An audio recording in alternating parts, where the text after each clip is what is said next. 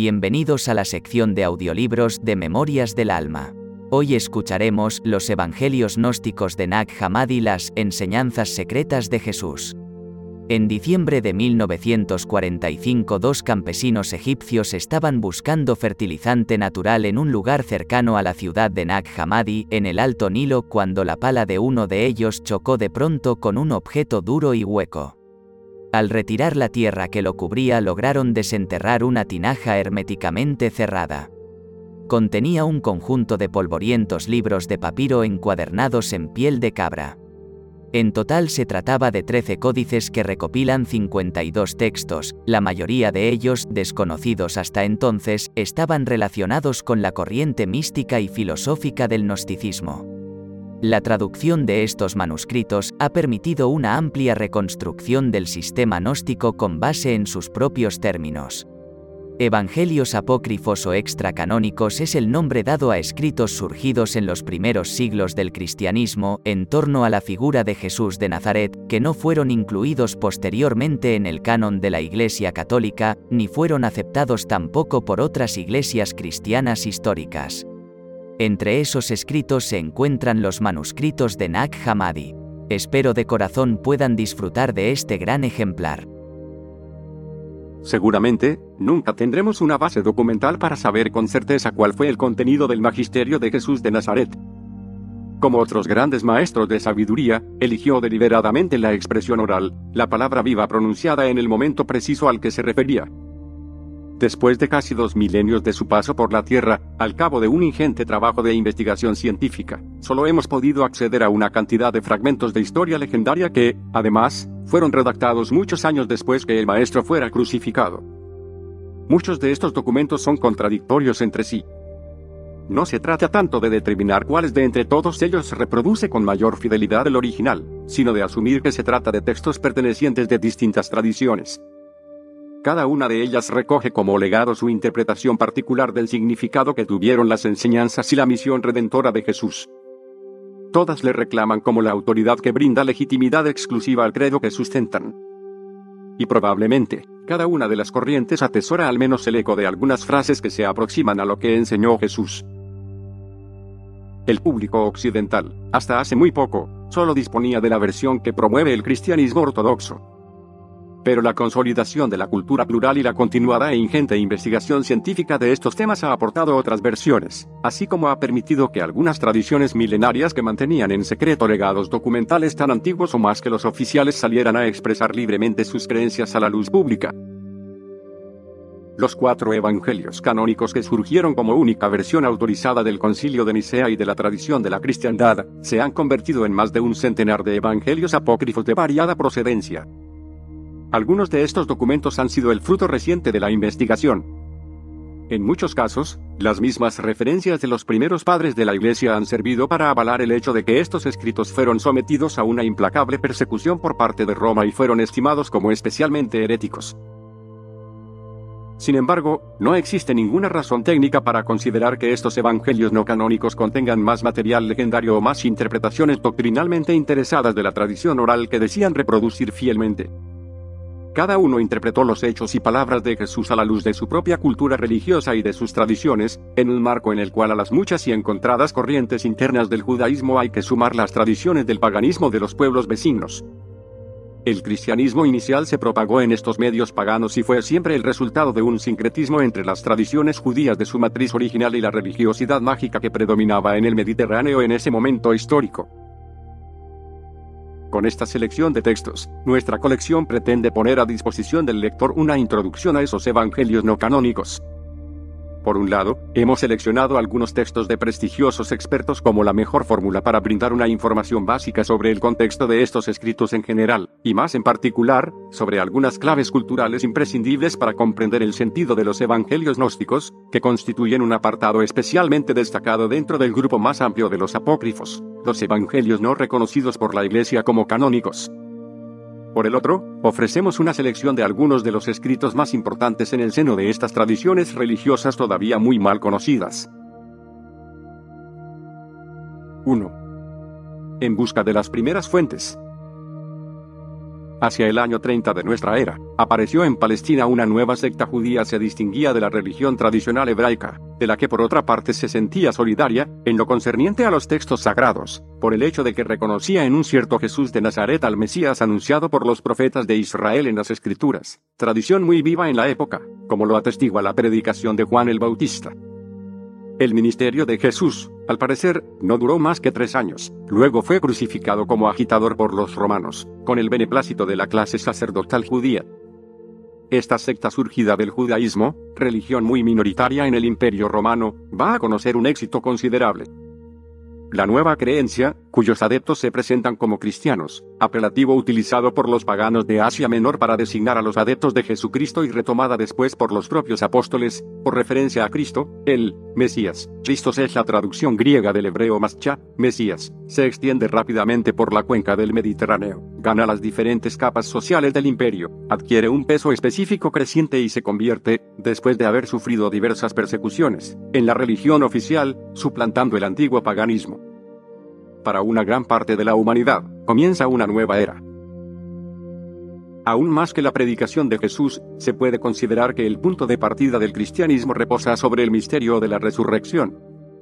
Este acontecimiento insufla a los primeros discípulos de Cristo, desanimados por la muerte ultrajante de su Maestro, la fe y la energía necesarias para responder a la llamada del resucitado. Id, pues, enseñad a todas las gentes, bautizándolas en el nombre del Padre y del Hijo y del Espíritu Santo, enseñándoles a observar todo cuanto yo os he mandado. Mateo 28, 19, 20. Esta frase del evangelista Mateo, en la que algunos reconocen la verdadera carta fundacional de la Iglesia, se ve puesta en práctica por los primeros apóstoles y después por generaciones y generaciones de cristianos. Desde entonces la historia del cristianismo se confunde con las respuestas dadas por estos cristianos, unidos en la Iglesia, a la llamada que constituye la vida, la crucifixión y la resurrección de Jesucristo, Hijo de Dios, según la tradición, el encargo primero de extender la enseñanza de Cristo corresponde a los apóstoles designados por el mismo Jesús. Estos eran doce, Simón, a quien puso también el nombre de Pedro, y Andrés, su hermano, Santiago, el mayor, y Juan, Felipe y Bartolomé, Mateo y Tomás, Santiago, hijo de Alfeo, el menor, y Simón, llamado el celador, Judas, hijo de Santiago, y Judas Iscariote, que fue el traidor. Lucas 6, 14, 16. Después de su traición, este último fue reemplazado por Matías. Hechos 1, 26. A estos nombres hay que añadir los de Bernabé y Pablo, que recibieron la misión de evangelizar a los paganos, es decir, a los no judíos, llamados los gentiles. Pablo, especialmente, que no había sido discípulo de Jesús estando éste vivo, y que inclusive había luchado contra los primeros cristianos, se convirtió, después de su visión de Cristo en el camino de Damasco, en un evangelizador infatigable y fuera de lo común, llamado el apóstol de los gentiles, fue el artífice principal de la expansión del cristianismo en el mundo griego y su papel fue primordial en el nacimiento del cristianismo. La historia ulterior de la Iglesia ha reconocido un valor específico a este periodo de la primera generación de cristianos, llamado apostólico, que se termina con la desaparición de los últimos discípulos directos de Cristo, hacia los años 70. El martirio de Pedro y de Pablo en Roma se sitúa, en efecto, durante la primera persecución anticristiana desencadenada por Nerón, después del incendio de la ciudad en el 64, y la destrucción del templo de Jerusalén se remonta al año 70. Los apóstoles estaban investidos del Espíritu Santo y, por ello, la tradición ha concedido una importancia considerable a sus acciones. Es por esto por lo que las iglesias y los escritos de los primeros siglos siempre procuraron relacionarse con un apóstol particular o con uno de sus discípulos directos. En muchos casos, estas afirmaciones posteriores no son más que leyendas, pero ellas testifican el crédito concedido a la predicación de los apóstoles, que se vieron, pues, investidos rápidamente de una autoridad irrefutable. En efecto, desde el principio de la época apostólica, es decir, muy poco tiempo después de la muerte de Jesús, aparecieron diferentes interpretaciones del mensaje cristiano. La Palestina de entonces estaba sacudida por desórdenes políticos y religiosos y, en el mundo restringido del judaísmo en el que ellos se desenvolvían, los primeros cristianos tenían que responderse a cuestiones verdaderamente esenciales. ¿Qué lazo había entre el Evangelio de Cristo y la antigua alianza de Yahvé y el pueblo de Israel?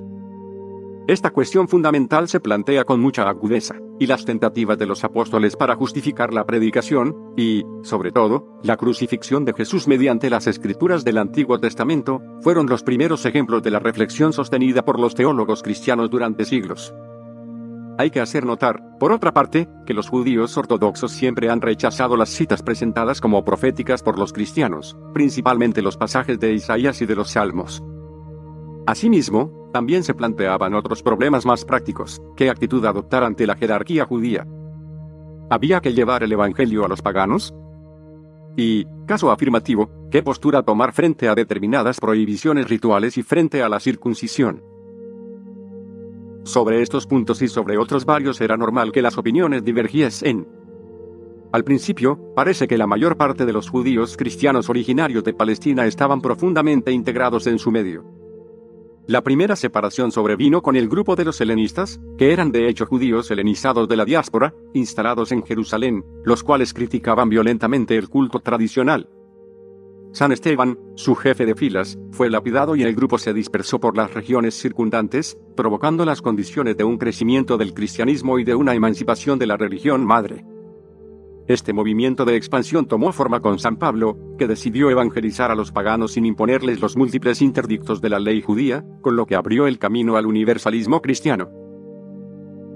Así, menos de diez años después de la muerte de Cristo, se dibujan diversas tendencias en la comunidad cristiana dentro de la cual, sin duda, surgen enfrentamientos ideológicos, especialmente entre Pablo y los representantes de la Iglesia de Jerusalén. Al amparo de la obra grandiosa del apóstol de los gentiles y de algunos otros apóstoles misioneros que fundan en algunas decenas de años múltiples iglesias en Asia Menor, en Grecia y en Italia, se percibe un cristianismo que se diversifica conforme se va expandiendo y tomando contacto con el mundo grecorromano. Es también a la época apostólica a la que hay que atribuir la génesis de una tradición cristiana, oral y escrita, distinta de la tradición judía. Los primeros relatos de la predicación y de la pasión de Cristo tuvieron que circular dentro del grupo jerusalemita de los compañeros de Jesús y difundirse en forma oral, o en forma de colecciones de palabras de Jesús, los logión, en las otras comunidades cristianas. Por otra parte, los apóstoles, para permanecer en contacto con las comunidades alejadas, utilizaron cartas, las epístolas, en las cuales desarrollaban su concepción del cristianismo y sus directrices para la buena marcha de las iglesias locales. No todas las epístolas incluidas en el Nuevo Testamento están vinculadas con certeza con los apóstoles, pero algunas de ellas son incontestablemente de sus manos, en particular algunas de las atribuidas a Pablo, y por este hecho constituyen el primer testimonio escrito del cristianismo, se remontan al entorno del año 50. En los últimos decenios del siglo I, el movimiento de expansión del cristianismo continúa intensificándose, aunque ahora tenga que enfrentarse con las sospechas e inclusive con las persecuciones del gobierno romano. Desgraciadamente, se conocen pocas cosas sobre esta época determinante para la formación de lo que iba a convertirse en el Nuevo Testamento, la Sagrada Escritura de los cristianos. Es cierto, sin embargo, que, durante este lapso de tiempo, los cuatro evangelios canónicos recibieron su redacción definitiva a partir de la tradición oral, y quizá, de colecciones de logiones. Aunque las opiniones de los especialistas divergen, se puede estimar que el Evangelio más antiguo, el de Marcos, se remonta al año 55 y el más tardío, el de Juan, a los años 90. Durante el mismo periodo se constituyeron también las colecciones de epístolas que los apóstoles habían enviado a las diversas iglesias, especialmente las de Pablo, pero también las de Pedro, Juan y Santiago. El hecho de que un cierto número de escritos haya quedado fijado en esta época no implica, sin embargo, su reconocimiento universal y exclusivo por todas las iglesias. Paralelamente a estos escritos, continúa circulando una muy rica tradición oral, susceptible de engendrar otros textos o de modificarlos. Es más, existían quizá ya otros relatos del mismo tipo que nuestros evangelios, aunque no tengamos pruebas ciertas al respecto. Las primeras palabras del Evangelio de Lucas, por ejemplo, puesto que ya muchos han intentado escribir la historia de lo sucedido entre nosotros, según que nos ha sido transmitida por los que, desde el principio, fueron testigos oculares y ministros de la palabra. Lucas 1, 1, 2, deja suponer que tales textos existían con toda seguridad, lo que confirman algunas alusiones de los primeros padres de la Iglesia, los padres apostólicos, que escribieron a finales del siglo I, y a todo lo largo del siglo XII. Sea lo que sea de la existencia o no de otros escritos en una fecha tan temprana como la de los canónicos, importa subrayar que, en un primer momento, cada evangelio fue adoptado más particularmente por la iglesia, o el grupo de iglesias, de la que había surgido o cuya tendencia reflejaba. El Evangelio de Mateo se refiere, por ejemplo, a la tradición de las iglesias palestinas, mientras que el de Lucas representa la de las iglesias griegas fundadas por San Pablo. Determinadas iglesias poseían también su propio evangelio, diferente de los futuros evangelios canónicos, y, en el siglo II, circulaban otros textos sobre las enseñanzas de Cristo, tales como el Evangelio de los Hebreos, el Evangelio de los Egipcios, el Evangelio de Pedro, el Evangelio según Tomás. La necesidad de poner por escrito relatos paralelamente a la tradición oral se hizo sentir con más agudeza a medida que se alejaban de la época de Cristo. La Iglesia estaba fundada efectivamente sobre la autoridad que constituían el Antiguo Testamento y las enseñanzas de Jesús, que se designaba bajo el término de Señor, y de los mismos apóstoles. El Antiguo Testamento había sido ciertamente considerado siempre como la Sagrada Escritura por excelencia, y no parece que, en el siglo II, los escritos evangélicos fueran puestos al mismo nivel. Sin embargo, cuando tenían lugar las asambleas culturales, se referían tanto a la Biblia como al Señor y la redacción de los Evangelios, así como la colección de las epístolas y la relación de la historia de la Iglesia naciente en los hechos de los apóstoles se revelaban como indispensables. Esta propensión a poner por escrito las enseñanzas de Jesús a partir de la tradición oral, de otros escritas y, sobre todo, según las interpretaciones que de ellos se hacían, se acentuó en el siglo II, paralelamente a la multiplicación de las tendencias en el seno del cristianismo.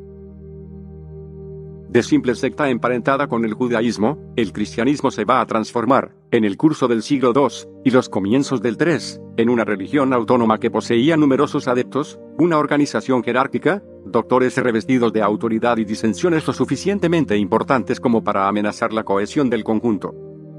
Se ha escrito mucho sobre este éxito extraordinario en la difusión del cristianismo.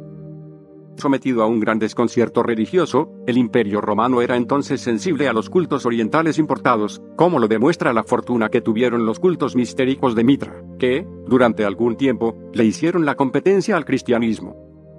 La pobreza de algunas capas sociales a las que el mensaje de Cristo aportaba fraternidad y consuelo fue asimismo un elemento determinante de esta difusión. Sería falso, sin embargo, no ver en el cristianismo naciente más que una religión de los pobres. En efecto, si la propaganda cristiana se extendió muy deprisa por los barrios populares de las grandes ciudades, le costó mucho trabajo ganar a las masas campesinas, especialmente en Occidente, donde se necesitarán para ello varios siglos, mientras que, por el contrario, despertó muy pronto simpatías en la aristocracia romana y entre las clases medias. La mayor parte de los padres de la Iglesia surgieron de la burguesía cultivada, y desde el siglo II, se señala la presencia de cristianos en el ejército, la alta administración y el entorno del emperador, esta difusión en medios culturales tan diferentes, tanto desde el punto de vista de las clases sociales como del reparto geográfico, no podía dejar de avivar las divisiones que se han visto despuntar desde la época apostólica. Las aspiraciones de un cristiano surgido de un ambiente judío del Oriente Medio, de las escuelas filosóficas de Alejandría, de la cultura grecorromana, las de un artesano de Capadocia, de un burgués de Tesalónica, de un aristócrata romano o de un esclavo de Cartago, no podían ser rigurosamente idénticas. Añadamos a esto que el tránsito de la expresión de una religión proveniente de la ideología judía de la antigua alianza a otra fundada sobre la filosofía griega era propicia para todas las especulaciones, que con el tiempo la organización eclesiástica evolucionó insensiblemente hacia un cuadro más rígido, que las relaciones a veces difíciles con el poder romano constituían un factor de inestabilidad, y se comprenderá fácilmente que se encontraban reunidos todos los elementos para que una crisis abierta se produjese en el seno de las comunidades cristianas. Efectivamente, con el movimiento gnóstico, que surge en el siglo II, el cristianismo conoce su primera crisis seria, que le conduce a la elaboración de una teología ortodoxa que se opondrá a las tomas de posición diferentes, que serán calificadas de heréticas. Este movimiento gnóstico no está ligado fundamentalmente al cristianismo, y se encuentra en tendencias gnósticas en el judaísmo, el islam, la filosofía griega y el hinduismo. El gnosticismo es una actitud existencial completamente característica, un tipo especial de religiosidad que se encuentra en diferentes épocas y en religiones diversas. Se cimenta sobre el concepto general de gnosis, el conocimiento, que permite escapar a las leyes de este mundo y acceder a la salvación divina. La idea de elaborar una colección de textos según reglas rigurosas que rechazan los otros escritos se remonta a un gnóstico, Marción, que propone, hacia el año 150, su propio corpus, compuesto de un evangelium, el Evangelio de Lucas amputado de las referencias al judaísmo, y de un apostolicum, constituido por una colección de determinadas epístolas de Pablo. Es así como, progresivamente, se fija una lista limitada de los libros reconocidos como de inspiración divina. Se puede seguir este proceso de formación por las huellas que ha dejado en los escritos de los padres de la Iglesia y parece que, a finales del siglo II, se produjo un acuerdo general de las diferentes iglesias, al menos para la mayor parte del Nuevo Testamento, los cuatro evangelios y la mayoría de las epístolas, entre ellas las de Pablo. Por oposición al esoterismo gnóstico, el espíritu que presidió la constitución de este canon se volvió más hacia un universalismo tal como se expresa en el Sermón de la Montaña. En este se ve también la voluntad de justificar la venida de Jesús mediante los profetas del Antiguo Testamento. Sin embargo, el hecho de que los cuatro evangelios sean aceptados por todos no implica que, a finales del siglo II, hayan desaparecido los otros evangelios. Además de los escritos específicos de las sectas gnósticas, las iglesias continúan prefiriendo tal o cual evangelio, mientras que otros libros no canónicos, sin ser de naturaleza profundamente herética, gozaban del favor del público. En el siglo III, autores cristianos como Clemente de Alejandría y Orígenes atestiguan la existencia de otros varios evangelios, mientras que el obispo de Antioquía, Serapion, consiente durante un tiempo que sus fieles lean el Evangelio de Pedro, el impulso general que conduciría inevitablemente a la prohibición de los textos no canónicos se había desencadenado a partir del siglo II. Como consecuencia, en efecto, aparecieron otras herejías, emparentadas o no con el gnosticismo, y se constata una actitud cada vez más intransigente de los representantes de la Iglesia, que se apoyaba sobre la noción de textos inspirados para justificar la separación de algunos escritos. En el curso de los siglos III y IV, el canon que se ha esbozado con anterioridad se afirma claramente en la conciencia de la Iglesia y los textos van siendo poco a poco elevados al rango de escrituras sagradas comparables al Antiguo Testamento. El Nuevo Testamento ha nacido, retomando la división fundamental de su predecesor, a la ley y a los profetas responden el Evangelio y los apóstoles, Añadamos que los dos conjuntos otorgan un lugar importante a los libros históricos, Samuel, o el libro de los reyes en el Antiguo Testamento, los hechos de los apóstoles, en el Nuevo Testamento, con lo que se prueba el carácter común que los unía. Desde entonces, los escritos del mismo tipo que se presentan también como la enseñanza del Señor, pero que son rechazados por la Iglesia, están abocados a desaparecer calificados de apócrifos, que significa ocultos, por referencia a la enseñanza esotérica, secreta, de Cristo, y después, por extensión, para designar a todos los escritos rechazados por la Iglesia. Estos textos, como las sectas de las que surgieron, no pueden sobrevivir frente a la oposición de la Iglesia oficial, sobre todo después de su reconocimiento por Constantino y de su ascensión al estatuto de religión del Estado bajo Teodosio, que le prestó la fuerza del brazo secular. Esto explica que, de la floración de evangelios de los primeros siglos, únicamente nos hayan llegado intactos los escritos reconocidos por la Iglesia, que han podido atravesar los siglos sin demasiadas alteraciones hasta la invención de la imprenta. De otros no conocíamos, hasta hace poco, más que unas pocas alusiones de los padres de la Iglesia, de las que no se podían deducir más que su existencia, sin poderse fijar verdaderamente su contenido. Gracias al descubrimiento de varios manuscritos, y en particular de la biblioteca gnóstica de Nag Hammadi, en el Alto Egipto, actualmente es posible conocer un poco mejor estos diversos evangelios. Pierre Pon 2. Un tesoro en el desierto. Seneset es el nombre copto de una aldea del Alto Egipto llamada Knoboskion, situada no lejos de Nag Hammadi y a unos 70 kilómetros al norte de Luxor y es en este lugar donde, en 1945, unos campesinos del Valle del Nilo desenterraron por casualidad una urna que contenía 52 escritos en copto, agrupados en 13 códices o manuscritos sobre papiro. Es fácil imaginar su decepción en el momento de romper la vasija de barro cocido, en lugar del oro que esperaban encontrar, hallaron solo un montón de viejos papiros en su funda de cuero. En todo caso, esos escritos, conocidos bajo el nombre de papiros de Nag Hammadi, gracias a la gran sequedad del suelo en que fueron enterrados hace más de 1500 años, estaban en bastante buen estado de conservación. Aquellos pobres fellas, estaban muy lejos de vislumbrar la importancia de su descubrimiento. se llevaron los legajos de papiro a sus hogares arrojándolos allí a un montón de paja, cerca del horno doméstico. Posteriormente confesarían haber echado al fuego varias de esas hojas. Tras muchas peripecias y dificultades, los códices llegaron finalmente al Museo Copto de El Cairo. Poco después, estarían a disposición de los investigadores de todo el mundo, que se aplicaron a la formidable tarea de descifrar esos preciosos vestigios de una biblioteca gnóstica de los primeros siglos del cristianismo. Desde el primer momento, científicos de reputación internacional llegaron incluso a declarar que se trataba del más importante descubrimiento arqueológico de nuestro siglo, más importante aún que el de los manuscritos esenios del Mar Muerto, en 1947, y de mayor interés científico que el del fabuloso tesoro de Tutankamón, en 1922. Así, el eminente historiador y arqueólogo Jean Dresse afirmaría, no creo que pueda ya desaparecer, y ni siquiera disminuir, el interés de un descubrimiento como el de Kenobostion, tan rico en textos hasta este momento totalmente perdidos. Hallazgos de esta importancia son muy raros. E incluso estoy convencido de que cuando estos textos se conozcan totalmente y de forma directa, su interés histórico, religioso y literario irá en aumento. Y convencido, también, de que habrá que tomarlos como referencia y buscar en ellos nuevas revelaciones. El hecho es que estos manuscritos han tenido ya una considerable incidencia.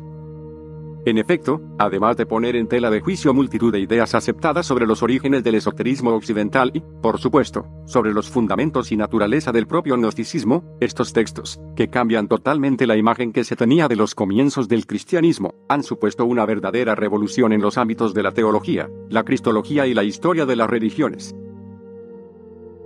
Lo que se denomina gnosticismo constituye una corriente de pensamiento que habría surgido en el cercano Oriente poco antes de Cristo y que se desplegó por toda la cuenca mediterránea, para acabar desapareciendo hacia el siglo 7 u 8 de nuestra era, tras varias centurias de persecuciones. Según Gindorese, que participó directamente en la recuperación de los manuscritos de Kenobosquion por el Museo de El Cairo, la gnosis se define como algo nacido de la poderosa penetración de grandes mitos iranios en un judaísmo místico, judaísmo a su vez alimentado de influencias griegas, filosóficas o místicas, y caldeas. Y añade, al nacer, el cristianismo penetra las sectas gnósticas. Por lo demás, concluye Dorese, en sus comienzos, el cristianismo podría haber sido muy semejante a la gnosis. Con el descubrimiento de los 52 manuscritos de Nag Hammadi, en lo relativo a las fuentes originales, hemos pasado de pronto, como afirma el investigador alemán Hans Jonas, de la más absoluta indigencia a la esplendorosa riqueza. En efecto, el estudio de estos textos ha permitido corroborar sin la menor sombra de duda la intuición de ciertos eruditos, a saber, que el gnosticismo era anterior al cristianismo. Y todos esos eruditos e investigadores coinciden hoy en reconocer que el gnosticismo es una doctrina autónoma, contemporánea de los comienzos de la religión cristiana y nutrida de las mismas fuentes. Por lo demás, si en varias obras no aparece referencia alguna a los datos cristianos, otras manifiestan incluso cierta hostilidad respecto al naciente cristianismo, lo que confirma el origen no cristiano de la gnosis. Las obras gnósticas originales que han llegado a nosotros están escritas en copto y son probablemente la transcripción de obras más antiguas escritas en griego, como sugiere, sobre todo, la generosa utilización de una terminología griega. El copto constituía la forma popular de la lengua egipcia al principio de nuestra era. No utiliza los jeroglíficos, sino el alfabeto griego completado con algunos signos para transcribir los sonidos propios de la lengua egipcia sustituido en el siglo X por el árabe, el copto solo se utiliza ya en la liturgia de la Iglesia cristiana de Egipto. Según los especialistas, los manuscritos gnósticos en copto datarían de los siglos III y IV de nuestra era.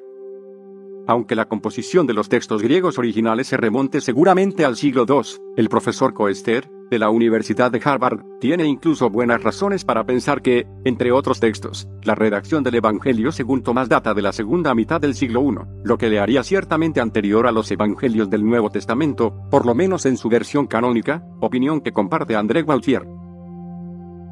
Sí, en sentido estricto, el gnosticismo es el conjunto de doctrinas de la gnosis contemporánea del advenimiento del cristianismo, considerada en sí misma. La gnosis es intemporal y universal, la gnosis se ha venido caracterizando como una actitud personal ante la vida, presente en todas las épocas y en el centro de todas las grandes tradiciones espirituales de la humanidad. Lo que induciría a ciertos autores, entre ellos Serge Utin, a hablar de una gnosis eterna y a afirmar que la gnosis es la fuente de todas las religiones y su fundamento último. Para Henry Charles Puech, auténtica eminencia en la materia, la gnosis sería una experiencia interior mediante la cual, durante una iluminación que es regeneración y divinización, el hombre se reapropia de su verdad, se rememora y recupera la conciencia de sí, es decir, la conciencia de su auténtica naturaleza y origen, y, a través de esa recuperación, se conoce o se reconoce en Dios, conoce a Dios y aparece ante sí mismo como emanado de Dios y ajeno al mundo. Esta definición, muy completa, nos hace inmediatamente pensar en la célebre fórmula de Teodoto, un discípulo del gran maestro gnóstico Valentín, que vivió en el siglo II. La gnosis libera, ¿quiénes fuimos? ¿En qué nos hemos convertido? ¿Dónde estábamos? ¿A dónde hemos sido arrojados? ¿Hacia dónde nos precipitamos? ¿De dónde hemos sido rescatados? ¿Qué es la generación? ¿En qué consiste la regeneración? La palabra gnosis procede del griego gnosis, que significa conocimiento. Cierto que, para los gnósticos, para los que conocen, no se trata de un simple saber intelectual, sino de una aprensión intuitiva, directa de los grandes misterios del universo. La clave de la vía real a este conocimiento es naturalmente el conocimiento de sí.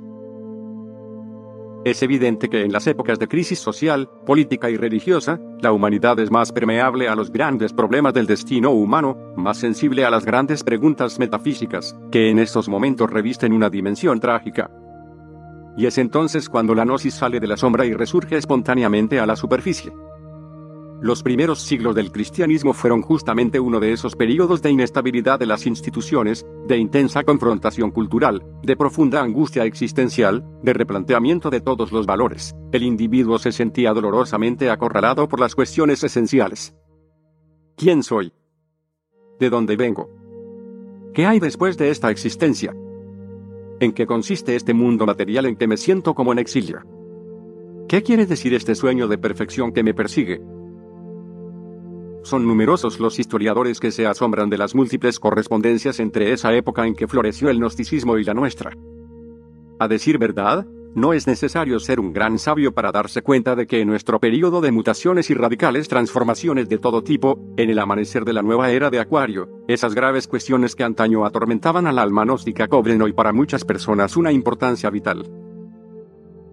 Tenemos que darnos cuenta de la naturaleza esencial y absolutamente moderna de la gnosis. En este sentido, el apasionado interés del psicoanalista Carl Jung por el gnosticismo, y por la alquimia, su forma medieval, resulta extremadamente revelador. Según Jung, las concepciones gnósticas expresarían la otra cara de la psique, el rostro oscuro, la parte de sombra que tanto las sociedades como los individuos reprimen constantemente, cayendo así en el absurdo. Jung insiste en la necesidad de integrar esos dos rostros, para recuperar un equilibrio desde hace mucho tiempo roto, lo que haría correr un grave peligro a la humanidad. E incluso es posible que, como Jung percibía, la única escapatoria, individual y colectiva, al callejón sin salida ontológico en que estamos hoy todos metidos, exija un análisis serio tanto de las cuestiones que la gnosis plantea como de las respuestas que aporta. Y no es ciertamente ninguna casualidad el hecho de que esa corriente subterránea, oculta desde hace 1.500 años, emerja en pleno siglo XX, y resurja en nuestra época, que los hindúes llaman Kali Yuga, Edad Negra. Elaine Pagels señala a este respecto, como conclusión de una atractiva obra titulada Los Evangelios Secretos, que si los textos gnósticos de Nag Hammadi se hubieran encontrado mil años antes, no ofrece muchas dudas de que se habrían quemado por herejía. Pero permanecieron ocultos hasta el siglo XX, en un momento en que nuestra experiencia cultural nos brinda nuevas perspectivas respecto a los problemas que plantean. En efecto, hoy los leemos de una manera diferente, no como locura y blasfemia, sino tal como aparecían a los cristianos de los primeros siglos, es decir, como una vigorosa alternativa a lo que conocemos como tradición cristiana ortodoxa. Es solo ahora cuando comenzamos a analizar las cuestiones que nos proponen. En nuestro mundo en crisis, añade también, los documentos de Nag Hammadi nos invitan a reinterpretar la historia y a reevaluar la situación actual, como un puente tendido sobre el curso de los siglos, esos antiguos manuscritos hablan al hombre actual, presa de una profunda crisis psicológica, desilusionado de las pseudoluces de la razón y del positivismo científico. Estamos convencidos de que el gnosticismo puede ayudar al lector de hoy no solo a comprender mejor la edad crucial que vio nacer al cristianismo, sino a interrogar al mundo en que vive, a reflexionar sobre la naturaleza de sus relaciones con ese mundo y con la divinidad, para encontrar, quizá, una respuesta a su búsqueda de sentido y extender los límites de su propia conciencia. La fascinación que esos antiguos manuscritos ejercen sobre los espíritus de nuestro tiempo indica una semejanza en la actitud o experiencia ante la vida, una secreta afinidad, por encima de las fronteras del tiempo y el espacio y las diferencias culturales. Aportan una nueva mirada sobre los graves problemas sociales, religiosos y metafísicos de nuestra época, problemas como el lugar que ocupan las mujeres en la sociedad y en la iglesia, la necesidad de una jerarquía clerical, e incluso de una institución organizada, la significación del sufrimiento, la finalidad de la sexualidad humana, la naturaleza de las relaciones entre Dios, el hombre y el universo, el conocimiento de sí mismo y la búsqueda espiritual, ofreciendo muy a menudo a esos graves problemas respuestas originales que podrían inspirar transformaciones positivas en nuestra vida. Mas para poder extraer de estos textos de reciente descubrimiento el mayor provecho, cierto es que deberían leerse no solo con los ojos de la carne, sino con lo que Henry Corbin llama los ojos de fuego. A. Budwen. 3. Algunas claves de los evangelios gnósticos. ¿Quién sabe qué respuestas a las cuestiones eternas yacen todavía enterradas bajo el mar o la arena? Respuestas que se dieron en el momento en que fueron planteadas las preguntas. Existía la posibilidad de contactar con los procesos mentales y sin empañar de una parte de la humanidad, Quizás se pudiera cruzar la niebla del aburrimiento de un siglo XX que todo lo sabe, llegando a una era más brillante, iluminada por una claridad antigua. Ya existía un precedente, el Renacimiento, que había consistido en gran parte en ese proceso, el de un conocimiento antiguo del que nacía un nuevo impulso creativo. Podía producirse de nuevo. Los 52 textos de la biblioteca de Hammadi estaban unidos en libros que contenían entre dos y ocho obras estaban escritos sobre papiro.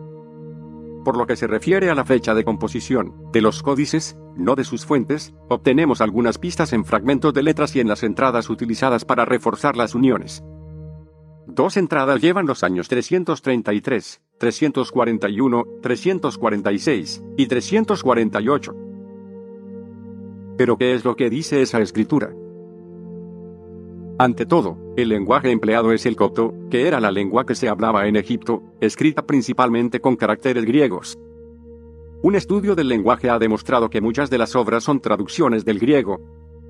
Por eso no encontramos escritos sobre la religión egipcia, aunque hay notables excepciones. Lo que sí encontramos es una colección de escritos que, aunque difieren mucho en contenido y comprensión, comparten una sensación penetrante, una sensación filosófica que se interesa primordialmente por determinados tipos de experiencia religiosa.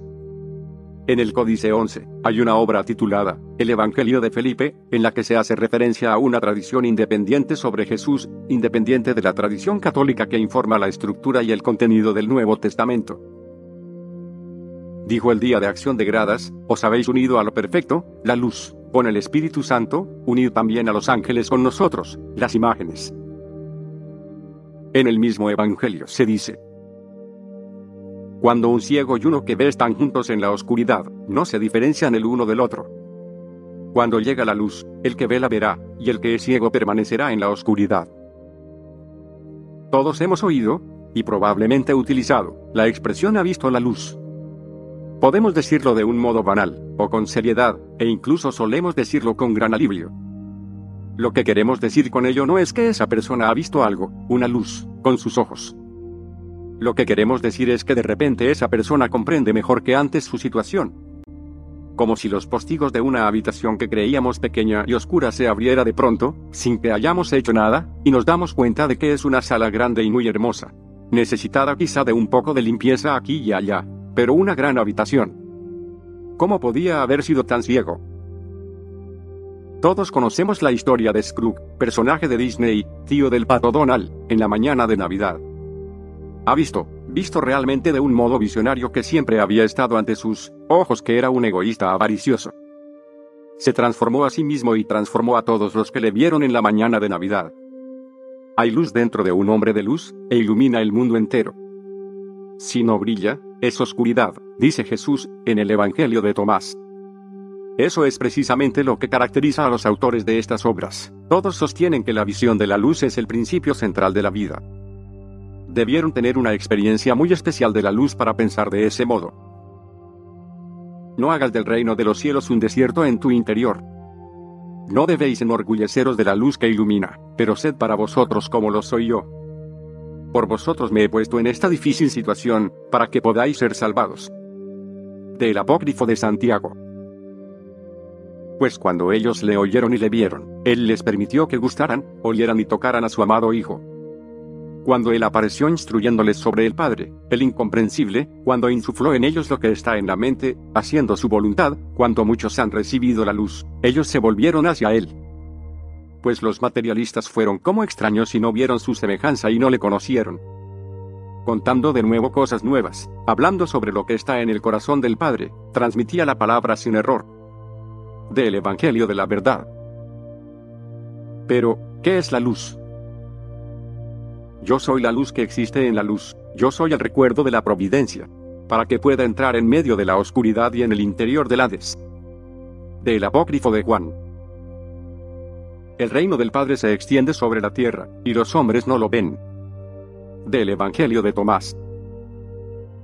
Los hombres no lo ven. En cambio, un gnóstico ha visto claramente la luz. Regresemos por un momento a la analogía de la habitación oscurecida. Para el gnóstico, esa habitación es el mundo, el mundo de la experiencia del hombre sin la luz. La naturaleza de este mundo es pesada y oscura. Cambia y está lleno de incertidumbre. Es un mundo de materia grosera sometida a decadencia y muerte.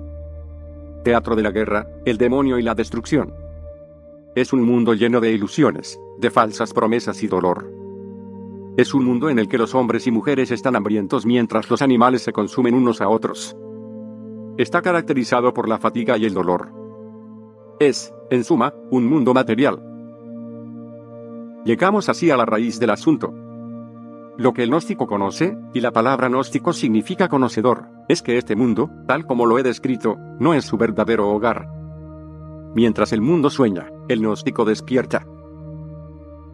El que oiga, que se levante del sueño profundo.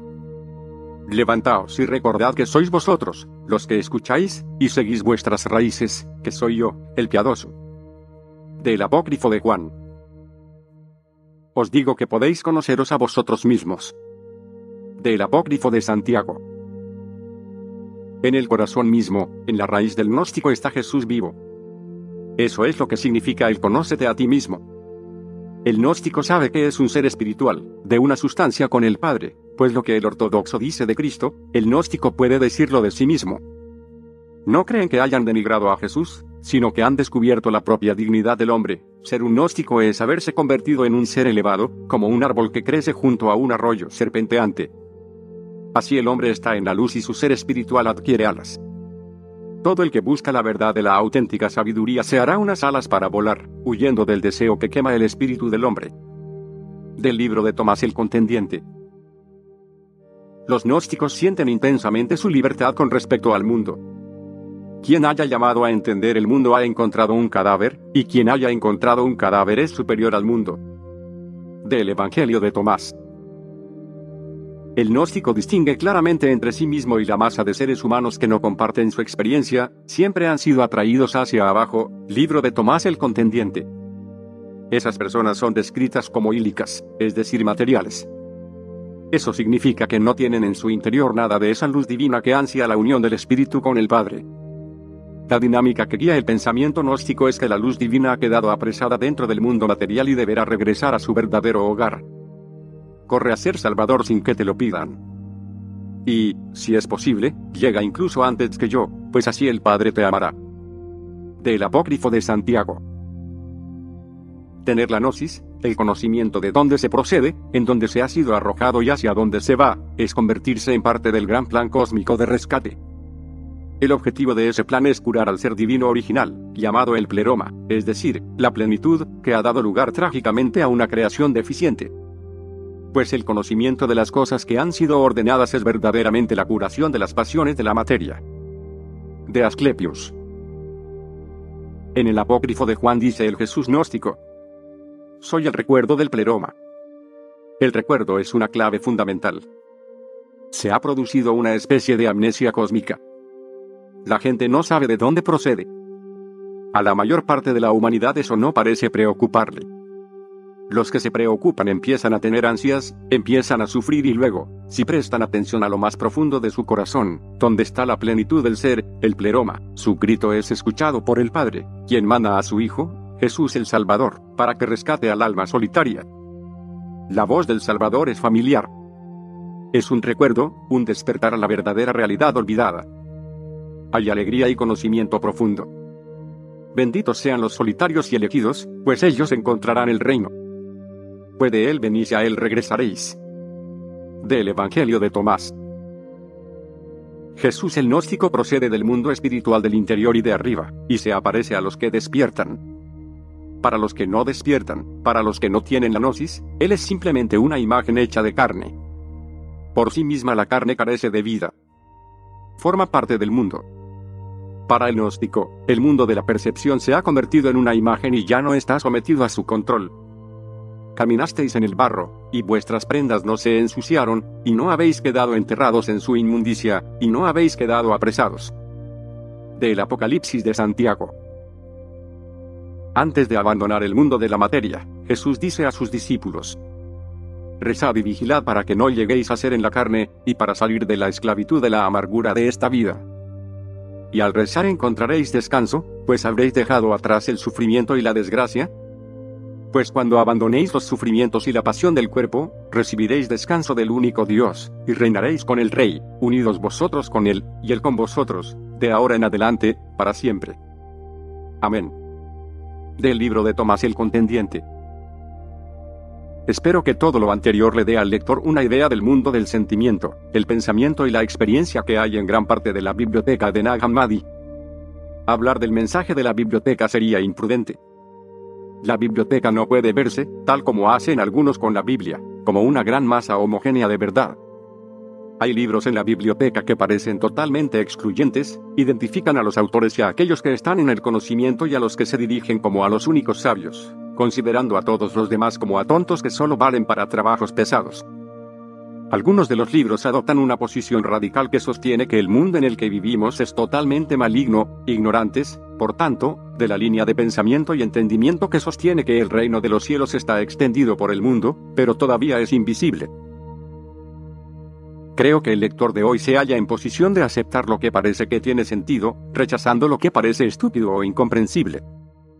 Seguramente fue la costumbre de los poseedores originales de los textos mantener lo que en general era desagradable en cuanto al conocimiento, porque alguna intuición desperdigada hablaba en su nombre haciendo que mereciera la pena su conservación. Por lo que sé de la mente gnóstica, debieron pensar que lo que parecía una insensatez con el tiempo podía tener un significado para el que no estaban preparados todavía, esa reserva necesaria nos conduce a la última cuestión importante que debemos plantear sobre el tema de la biblioteca, la cual puede tener un gran significado para algunos lectores. Una cuestión que podemos formular como pregunta, ¿escribió Dios la biblioteca de Nag Hammadi? Lo que hemos dicho en la última sección nos indica que el sentimiento gnóstico se apartaba de la percepción ordinaria. Eran libros que registraban los pensamientos de marginados. Uno de los libros se titula Halógenes, que puede traducirse como de otra raza, extranjeros, o ajenos. Su experiencia del mundo, tal como la sentían, era fundamentalmente diferente de la del resto de la humanidad. Mientras que el mundo que existe para cada uno de nosotros es el mundo que percibimos en nuestra mente a través de los sentidos, el gnóstico vivía en un mundo diferente. Creía que su percepción y su experiencia eran intemporales, que estaban fuera de las condiciones del espacio y el tiempo. A veces se referían a sí mismos como los inmóviles. Pensaban que, en su ser esencial, no estaban sometidos a las leyes y condiciones que rigen la vida sobre la tierra. Este ser, que está más allá del mundo, solo estaba temporalmente unido a un cuerpo grosero material. Los vivos no se ven afectados por nada, salvo por el estado del ser en la carne sola, que soportan mientras aguardan expectantes el momento en que conocerán a los receptores.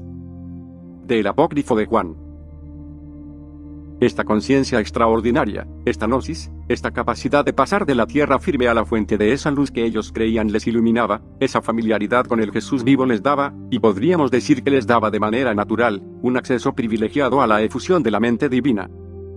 Por eso puede decir con Jesús, el escriba, que su obra está escrita por Dios ha sido escrita por aquel que, por así decirlo, ha traspasado las imágenes visibles en el mundo material y ha llegado al mundo espiritual e invisible que el gnóstico pensaba que estaba detrás de aquellas. Para el gnóstico, eso constituía suficiente autoridad. Por otra parte, dentro de la gnosis había una tolerancia con respecto al valor de la experiencia subjetiva. Es decir, que el gnóstico podía decir, bueno, esa es tu visión de las cosas, pero no es la misma que la mía, y no puedo creer que tu visión tenga ninguna autoridad sobre la mía, a menos que la experimente por mí mismo. También sostenían esa opinión con respecto al Nuevo Testamento, ese canon acreditado como divino que Atanasius, en su 39 carta festal, decía que es el criterio y la sustancia de la escritura católica autorizada. Por católico entiendo, lo que se sostiene universalmente en una iglesia universal. El gnóstico pregunta, ¿qué significa cuando Cristo dice en el Evangelio de Juan que Él es la puerta? Medita entonces sobre eso y logra algo que él está convencido que es una comunicación con el Jesús vivo, que le dice lo que significa, golpea sobre ti como si fueras una puerta. ¿Cuál? Podría preguntar alguien, ¿es la escritura verdadera y divinamente inspirada? La respuesta ortodoxa es, la que es sostenida universalmente por la Iglesia y está de acuerdo con la tradición de las enseñanzas de los apóstoles. Pero el gnóstico no se ocupa de la Iglesia universal, tiene un universo dentro de sí mismo. Piensa que va a ir directamente a la fuente y recela de que la Iglesia se haya convertido, o se esté convirtiendo, en un intermediario con intereses especiales, especialmente la continuidad de la estructura eclesial. Volvemos a encontrar aquí un enfrentamiento de las experiencias del mundo, la utilización del predicado vivo, unido a Jesús, sugiere que los autores son conscientes de la distinción entre el Jesús que caminó por Palestina y la figura eterna de Jesús que puede presentarse como una luz delante de Pablo cuando iba camino de Damasco. Muchos cristianos dicen hoy que hablan con Jesús y que Él les aconseja verbalmente. Pero no dan a la imprenta sus diálogos. Creo que esto es importante. Nos dice algo sobre el modo en que es considerado Jesús por unos y otros. Para estas personas esa comunicación con Cristo es personal, concierne a los asuntos de la vida privada y no es comunicable a los demás. Es un asunto personal, la sustancia de la oración. Sin embargo, el gnóstico consideraba que Jesús no se preocupaba de los asuntos mundanos, a menos que tuvieran una relación directamente espiritual. Por ello lo que Jesús el ser espiritual, pues no es siempre Jesús el que comunica desde el mundo divino en los textos de Nag Hammadi, tienen que ofrecer, es información sobre el mundo espiritual y sobre los principios que permiten acceder a él, con frecuencia un conocimiento oculto escondido. Esta información era de interés para algunos gnósticos. Tras iniciarse con una experiencia de la gnosis, del conocimiento, se daban cuenta enseguida de que había más cosas que saber, el conocimiento no tenía fin, ni límites la profundización del ser divino, el ser interior del gnóstico. Así, cada nueva información dejaba obsoleta a la anterior, pero todavía podía ser útil para otro gnóstico que estuviera en camino al origen. De ahí que en muchos de los libros de la biblioteca aparezcan nombres que ahora, y probablemente también entonces, son incomprensibles, nombres de seres espirituales que podemos encontrar en el viaje interior hacia el pleroma.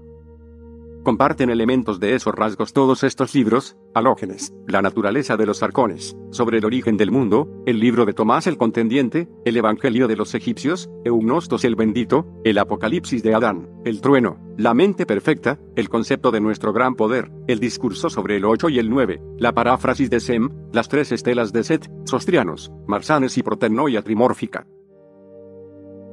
Podría decirse, como norma general, que cuanto más excéntrico suena el título a nuestros oídos occidentales, más probable es que esté relacionado con el hábito gnóstico de obtener información sobre las realidades que hay tras las apariencias mediante la contemplación interior en esos estados de la mente que daban acceso a la experiencia gnóstica.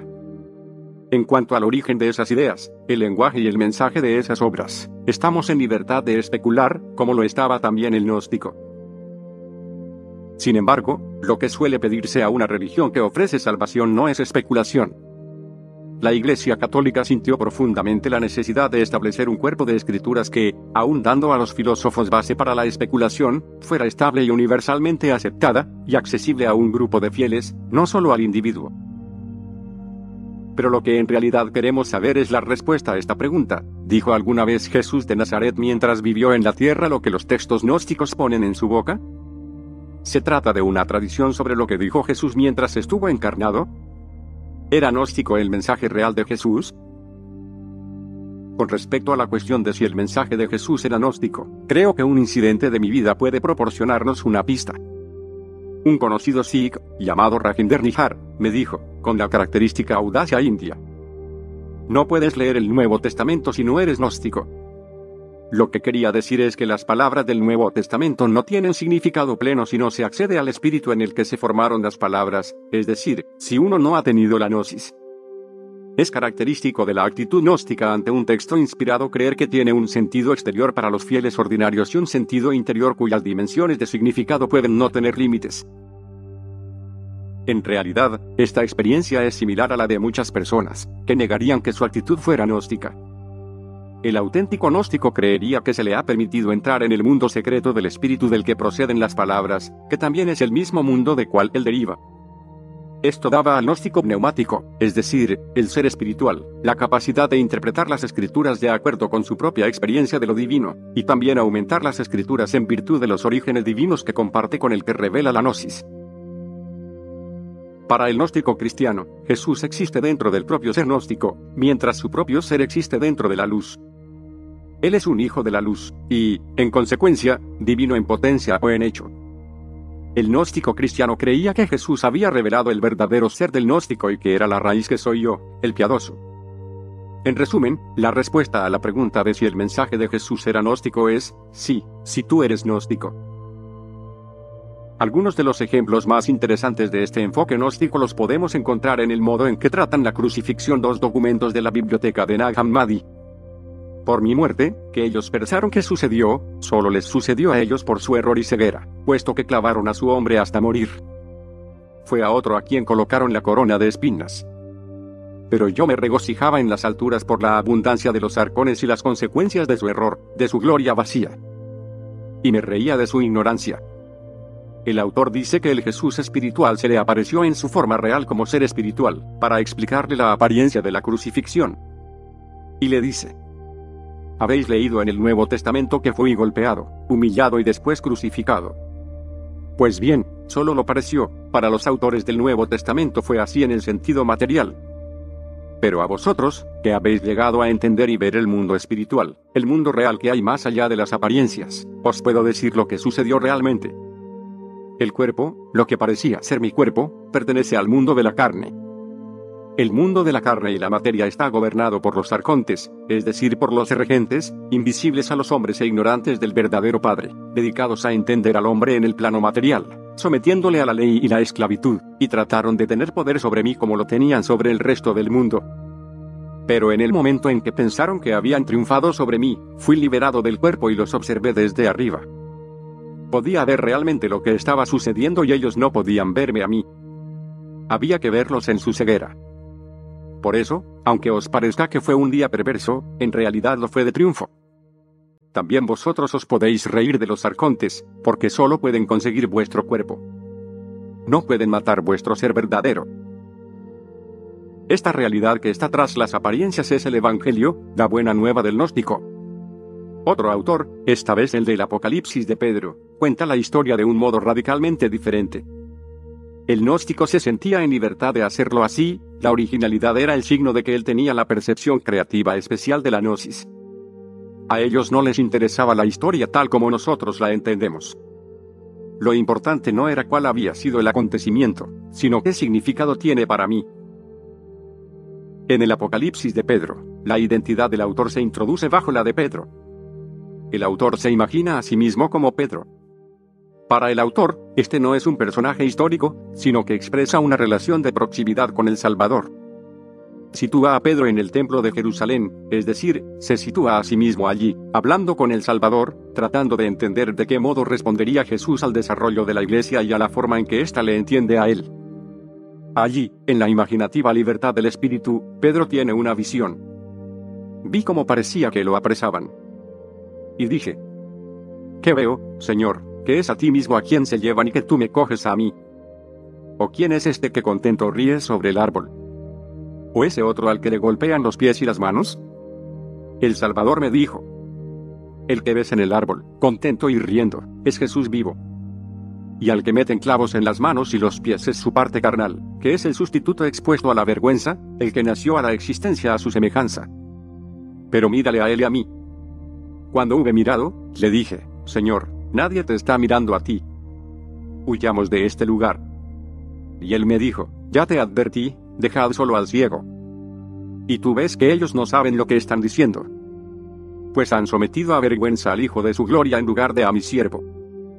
Vi que se acercaba a alguien que se le parecía, incluso se parecía al que estaba en el árbol. Y él se llenó del Espíritu Santo, y él es el Salvador. Había una luz grande e inefable alrededor de ellos, y la multitud de ángeles inefables e invisibles les bendecían. Y cuando le miré, aquel que da las alabanzas quedó revelado. A través de esta visión, el autor se ve a sí mismo. ¿Quién puede decir que estaba equivocado? Los gnósticos de la biblioteca de Nag Hammadi eran lo que podríamos llamar soñadores que ofrecían soluciones imaginadas a las cuestiones perennes. ¿Era la gnosis una colección de fantasías? No creo que se puedan dar respuestas concretas a esas preguntas. En gran parte la respuesta está en los ojos del que miran. En el siglo XX tenemos mucho que aprender sobre la importancia del sueño. En una galería del arte moderno unos ven gloriosas riquezas y otros un lío incomprensible, otros desean aplicar normas a lo que ven con el fin de subdividir la obra artística y proporcionar solaz a los dos lados, y a sí mismos. Aunque puede que la gran mayoría de los libros de la colección de Nag Hammadi sean descendientes rebeldes y especializados de principios del cristianismo, siendo posteriores a la composición de los libros del Nuevo Testamento entre 50 y 280 años, hay razones para creer que la gnosis, como concepto religioso, se remonta en formas menos desarrolladas a la época de Cristo, e incluso antes. En el siglo II hay referencias a obras que comparten los títulos de los de la biblioteca de Nag Hammadi, Hacia el año 180 de nuestra era, el obispo Irineo de León menciona un Evangelio de la Verdad y un libro secreto de Juan, mientras que, en el siglo III, Porfirio, pupilo del gran filósofo Plotino, menciona, con cierto disgusto, unas obras llamadas Ayogénesis Ostrianos, Varias de esas obras tienen la huella de la mente de los seguidores de Valentinus, el más importante de los maestros gnósticos, quien estaba en activo en Roma, y estuvo a punto de llegar al obispado, hacia el año 160 de nuestra era, y cuya influencia y fama duraron por lo menos 300 años más. Se piensa que el notable Evangelio de la Verdad pudo salir de su pluma, sin embargo, el libro que puede reivindicar la primacía, si aceptamos que es el más antiguo y probablemente el más puro y auténtico, en la época de su fecha de composición es, sin duda, el Evangelio de Tomás. Estas son las palabras ocultas que Jesús vivo dijo, y que Dídimo Judas Tomás, escribió. Quien encuentre la interpretación de estas palabras no conocerá la muerte. Gilies Quispel describe el momento en que leyó por primera vez esas palabras en el otoño de 1956. Estaba sentado aquí, en el Cairo, en un hotel, por la tarde, cerca del Museo Metropolitano, tratando de traducirlas de una fotocopia.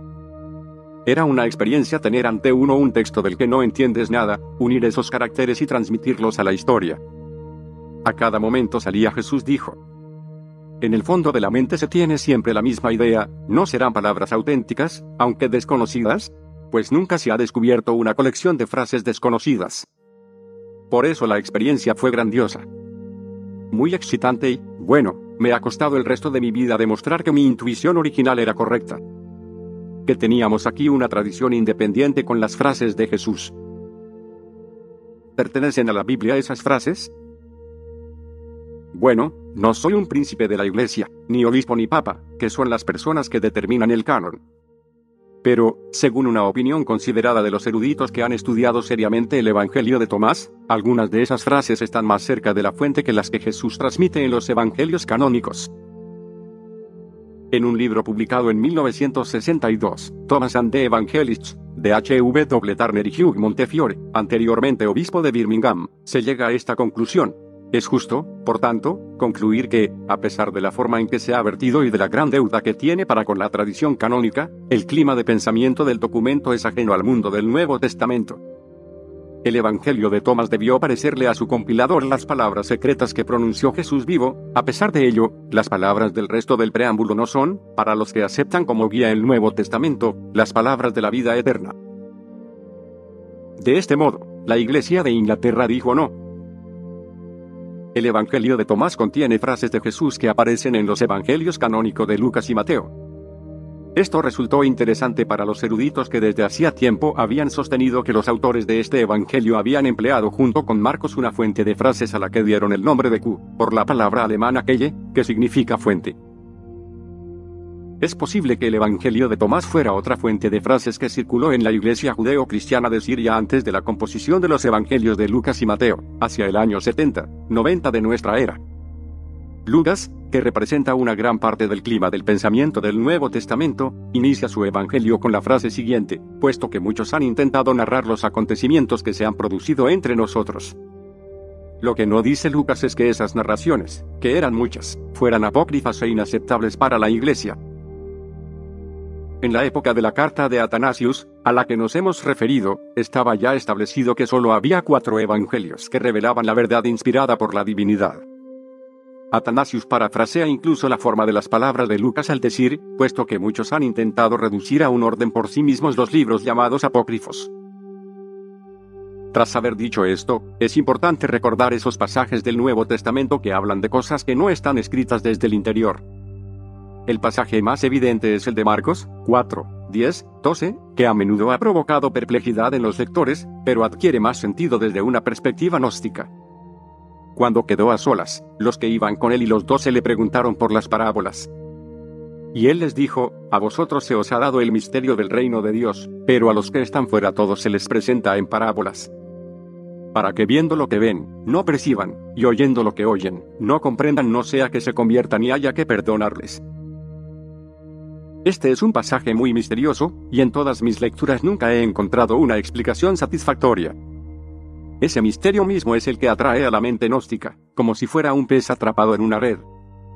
San Pablo es igualmente consciente de los misterios, pero al mismo tiempo es también profundamente consciente del orgullo espiritual, del crecimiento del ego al que puede conducir la experiencia del misterio. Habla sobre ella en la segunda carta de los Corintios, Muchos estudiosos consideran que Pablo se levantó contra una tendencia gnóstica que había en Corinto y que amenazaba con dividir a su joven iglesia por la distinción habitual de los gnósticos entre el fiel simple y la conciencia espiritual más iluminada. Pablo considera que la base de la cuestión es el orgullo y dice, en un maravilloso pasaje del 1 Corintios 13, que es el amor lo que más importa de todo, que el corazón que ama es más querido a Dios que la más sabia de las frases sabias. Sin embargo, se tiene la sensación de que Pablo se sentía profundamente inquieto por la experiencia de una gnosis que tenía la capacidad de dividir a los seguidores de Cristo. Escribe en 2 Corintios 12, 1, 7. Debo necesitar gloria, aunque no es de ninguna utilidad, pues iré a las divisiones y revelaciones del Señor. Sé de un hombre en Cristo, solía pensarse que era el propio Pablo, que hace 14 años, si en el cuerpo o fuera de él no lo sé, Dios lo sabe, fue arrebatado hasta el tercer cielo. Y sé que este hombre, en el cuerpo o fuera de él, no lo sé, Dios lo sabe, fue arrebatado al paraíso y oyó las palabras inefables que el hombre no puede pronunciar. De ese tal me gloriaré, pero en cuanto a mí solo me gloriaré en mis flaquezas. Si pretendiera gloriarme, no haría el necio, diría la verdad. Pero me abstengo de ello. No sea que alguien se forme de mí una idea superior a lo que en mí me oye decir de mí, y para que no me exalte demasiado con la sublimidad de las revelaciones, se me ha dado un espino en la carne, un mensajero de Satán que me abofetea para que no me exalte demasiado. Pablo también dice, sé lo que habláis. He estado ahí y conozco la tentación de glorificarme. Pero la experiencia me ha humillado y antes glorificaré la visión de otro. No pasaría mucho tiempo antes de que el visionario fuera sospechoso para la iglesia, y una parte sustancial de los dones espirituales de los que gozaba la iglesia de Pablo sería degradada y excluida totalmente en el caso de la gnosis. Por último, antes de abandonar la biblioteca de Nag Hammadi, veamos de nuevo el misterio, al menos para mí, en el capítulo 4 del Evangelio de San Marcos, versículo 19 y 21, 22 y las preocupaciones del mundo, la seducción de las riquezas y las demás concupiscencias les invaden y ahogan la palabra y queda sin fruto. Y les dijo, ¿acaso se trae la lámpara para colocarla debajo del celemino debajo de la cama? No, es para ponerla sobre el candelera. Pues no hay nada oculto que no sea para ser manifestado, nada hay secreto que no sea para salir a la luz. Veamos cómo se trata este tema en el Evangelio de Tomás. Negociantes y mercaderes no entrarán en los lugares de mi Padre. Reconoce lo que está a la vista, y lo que está oculto de ti te será claro. Pues no hay nada oculto que no vaya a ser manifestado. Las imágenes son manifestadas a los hombres, pero la luz que hay en ellas permanece oculta en la imagen de la luz del Padre. Él será manifestado, pero su imagen quedará oculta por su luz. o este comentario que el profesor Gilles Quispel me hizo en el Cairo, en 1986. Creo que el hombre moderno solo puede aceptar lo que experimenta y puede ver, y puede aprender de los gnósticos que puede experimentar mucho más de lo que es consciente. Por tanto, creo que para los auténticos creyentes y para los no creyentes la gnosis es muy importante, pues les revelará una dimensión desconocida que tienen en su interior. Jean Norese 4. El misterio de los Evangelios de Tomás. Para comprender el interés del descubrimiento del Evangelio según Tomás, hay que decir, en primer lugar, lo que representaba para los historiadores, antes del descubrimiento de nuestro escrito copto, el simple título de Evangelio según Tomás. Por un lado, con este título, o más exactamente como Evangelio de Tomás el filósofo israelita, teníamos un apócrifo del todo diferente al que a continuación vamos a leer y que pretendía relatar diversos episodios de la infancia de Jesús. La obra contenía una serie de relatos que iban a tener mucho éxito en la Edad Media Latina. Estas anécdotas no solamente son ingenuas, sino incluso, de vez en cuando, un tanto rudas, ya que presentan al Salvador Niño como un ser sobrenatural, omnisciente, pero, sobre todo, vengativo y capaz de enviar calamidades a aquellos que tienen la mala suerte de contrariarle. Es aquí donde encontramos la anécdota de los pájaros que Jesús modela el día del sábado y luego les da vida, Después está la historia de un maestro de escuela que quiere enseñar a Jesús las letras del alfabeto y recibe de su alumno las lecciones más humillantes. A juzgar por este último pasaje, el Evangelio de Tomás el Israelita podría ser de origen bastante antiguo. A finales del siglo II, en su tratado contra las herejías, San Ireneo relata ya, sin mencionar el título de la obra de la que procede, el episodio del Señor enseñando a su maestro el significado profundo del alfabeto. San Ireneo se limita a creer que esta anécdota procede de un apócrifo elaborado por los gnósticos discípulos de Marcos para su uso. Sin embargo, una referencia más antigua todavía demuestra que este episodio existía antes de que fuera utilizado en este apócrifo herético. Sin duda, es entre la época de la epístola de los apóstoles y de los discípulos de Marcos, refutados por Ireneo, que debemos fechar la composición del libro, entre los años 140 y en 180.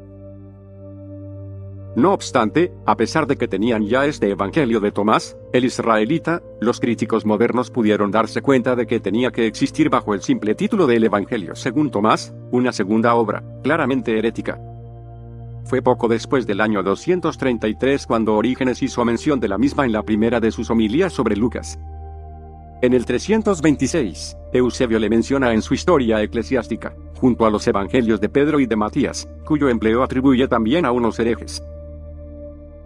El Papa Inocencio I no es más suave. Respecto a los otros evangelios, que llevan los nombres de Matías, Santiago el Menor, o de Pedro y de Juan, y también el que lleva el nombre de Tomás, no solamente hay que abandonarlos, sino incluso condenarlos. En el siglo VII, el decreto de Gelasio sobre los libros canónicos y sobre los libros apócrifos condena al Evangelio según Tomás, que según este autor utilizaron los maniqueos.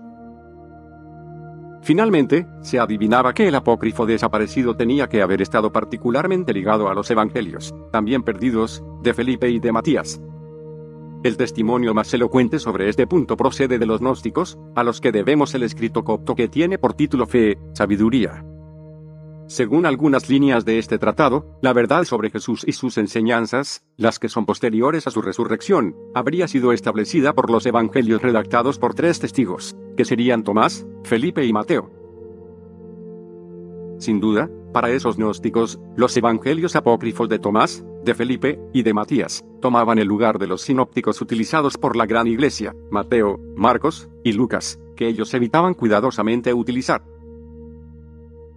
Vamos a analizar ahora la sustancia misma de la obra, antes de sacar conclusiones. Es al apóstol Tomás a quien se atribuye la redacción de esta larga colección de parábolas y de sentencias. Se le llamó también, desde el principio, Dídimo Judas Tomás. Hay que observar, sin embargo, que a lo largo de todo este apócrifo solo interviene una vez, en el párrafo 14, pero el papel que se le atribuye aquí es bastante importante, puesto que es el mismo que los evangelios sinópticos le atribuyeron a Pedro en el episodio de la confesión de Cesarea de Felipe, Mateo 16, 13, 20, Marcos 8, 27, 30. Hay que recordar que la figura de Tomás en los evangelios canónicos solo aparece en el de San Juan, en algunos episodios. Posteriormente, es mencionado por los antiguos historiadores de la Iglesia, quienes le atribuyen la predicación entre los partos y en Persia. Fue supuestamente enterrado en Edesa. A partir del siglo IV, la crónica le atribuirá una vida cada vez más legendaria, la evangelización de la India. En efecto, es precisamente la literatura apócrifa la que se encarga esencialmente de glorificar al apóstol Tomás. Y es en una rama concreta de dicha literatura donde observamos que se utiliza con preferencia la denominación de Dídimo Judas Tomás con la que el comienzo de nuestro evangelio copto designa al apóstol. Esta denominación se debe, en primer lugar, a que Dídimo y Tomás representan, uno en griego y otro en arameo, el mismo término de gemelo. Este triple nombre nos lleva a las tradiciones orientales. Es una fisionomía bien compleja la que otra obra apócrifa, los hechos de Tomás le atribuyen al apóstol, de quien Edesa fue el primer santuario oriental, pero cuya historia iba a ser trasladada por las leyendas cada vez más hacia el centro de Asia, hasta la India. En estos hechos no solamente al apóstol se le llama con los nombres de Judas Tomás, Dídimo, en griego, sino que además se le designa con unos términos que recuerdan exactamente, por una parte, el comienzo de nuestro Evangelio según Tomás y, por otra, el de nuestro libro de Tomás. En efecto, los Hechos, capítulos 20, 19, le llaman gemelo del Cristo, apóstol del Altísimo, tú que conoces la palabra secreta de Cristo y que has recibido de él palabras ocultas. Lo cual corresponde casi exactamente a los términos que utiliza nuestro Evangelio. En estos hechos se le llama también extranjero, lo que le confiere el carácter de un Salvador venido del mundo extranjero, enviado de lo alto. Queda así demostrado que la figura de Tomás iba a ser glorificada y enaltecida por las tradiciones apócrifas. Por ejemplo, es su designación de Judas Tomás Dídimo, la que va a pasar a Occidente, donde la encontramos entre los herejes priscilianistas y en Isidoro de Sevilla, quienes probablemente la han sacado de los hechos o de nuestro Evangelio de Tomás.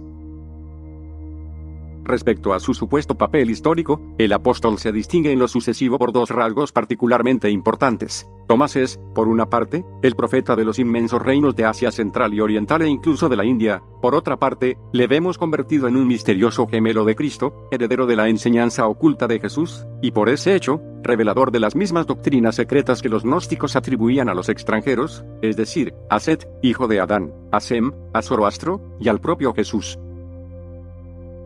No vamos a añadir nada a lo que ya hemos dicho sobre el Evangelio de Tomás el Israelita, modelo de los otros apócrifos que fueron consagrados a la infancia de Jesús. Su sustancia se multiplicó, es cierto, en versiones cada vez más populares, hasta nuestra Edad Media, y dejó incluso unos extraños recuerdos en el mundo místico del Islam. Tampoco merece la pena entretenerse en un apocalipsis de Tomás, que hace medio siglo todavía se consideraba como perdido porque entonces solo se conocía de él el título al que hace mención el decreto de Gelasio en su lista de libros condenados como apócrifos. El libro que hay que abrir y examinar detenidamente para quien esté interesado en profundizar con un estudio comparativo, es el de los Hechos de Tomás. Estos, atribuidos a nuestro apóstol, forman parte, junto con los de Pedro, Juan, Andrés y Pablo, del grupo de cinco hechos apócrifos que fueron supuestamente atribuidos por la tradición a un solo autor llamado Leucio. En el siglo XV, habrían sido agrupados en una especie de corpus que utilizarían en particular los maniqueos y que la Iglesia condenó de manera radical poco después. De esta serie de cinco, los hechos de Tomás, son los únicos que nos han llegado enteros, se trata de una obra amplia, compuesta en un principio en sirio, en Edesa, a lo largo de la primera mitad del siglo III. Tiene como tema la misión de Tomás a la India. El relato empieza en Jerusalén, en el momento en que el mercader abanés, enviado por el rey hindú Guadafor, acaba de llegar con el encargo de adquirir para su amo un esclavo hábil en el arte de la construcción. Jesús se presenta como un traficante y le vende a Tomás, que Abanés se lleva consigo. Ese viaje extraño, que empieza por mar, cubre la primera etapa, la ciudad de Andrápolis, donde precisamente se está celebrando la boda de la hija del rey. Durante el banquete nupcial, Tomás canta el himno místico, la novia es la hija de la luz. Luego el rey le pide que bendiga a los recién casados. Pero, después de la fiesta, es el propio Jesús quien se aparece a los recién casados bajo el aspecto de su gemelo, es decir, de Tomás, y los convierte a la castidad y al ascetismo. Después, el apóstol y Abanés se marchan, llegan rápidamente a la capital de Gundafor, donde Tomás recibe el encargo de construir un palacio para el soberano. Pero él gasta en obras de caridad todo el dinero que le han dado para la construcción. El príncipe, entonces, manda a Tomás a la cárcel hasta el día en que le es revelado milagrosamente el espléndido palacio que Tomás le ha edificado, no en la tierra sino en los cielos. La tercera y última etapa del viaje de Tomás le conduce a otra ciudad de la India, gobernada por el rey Masdal.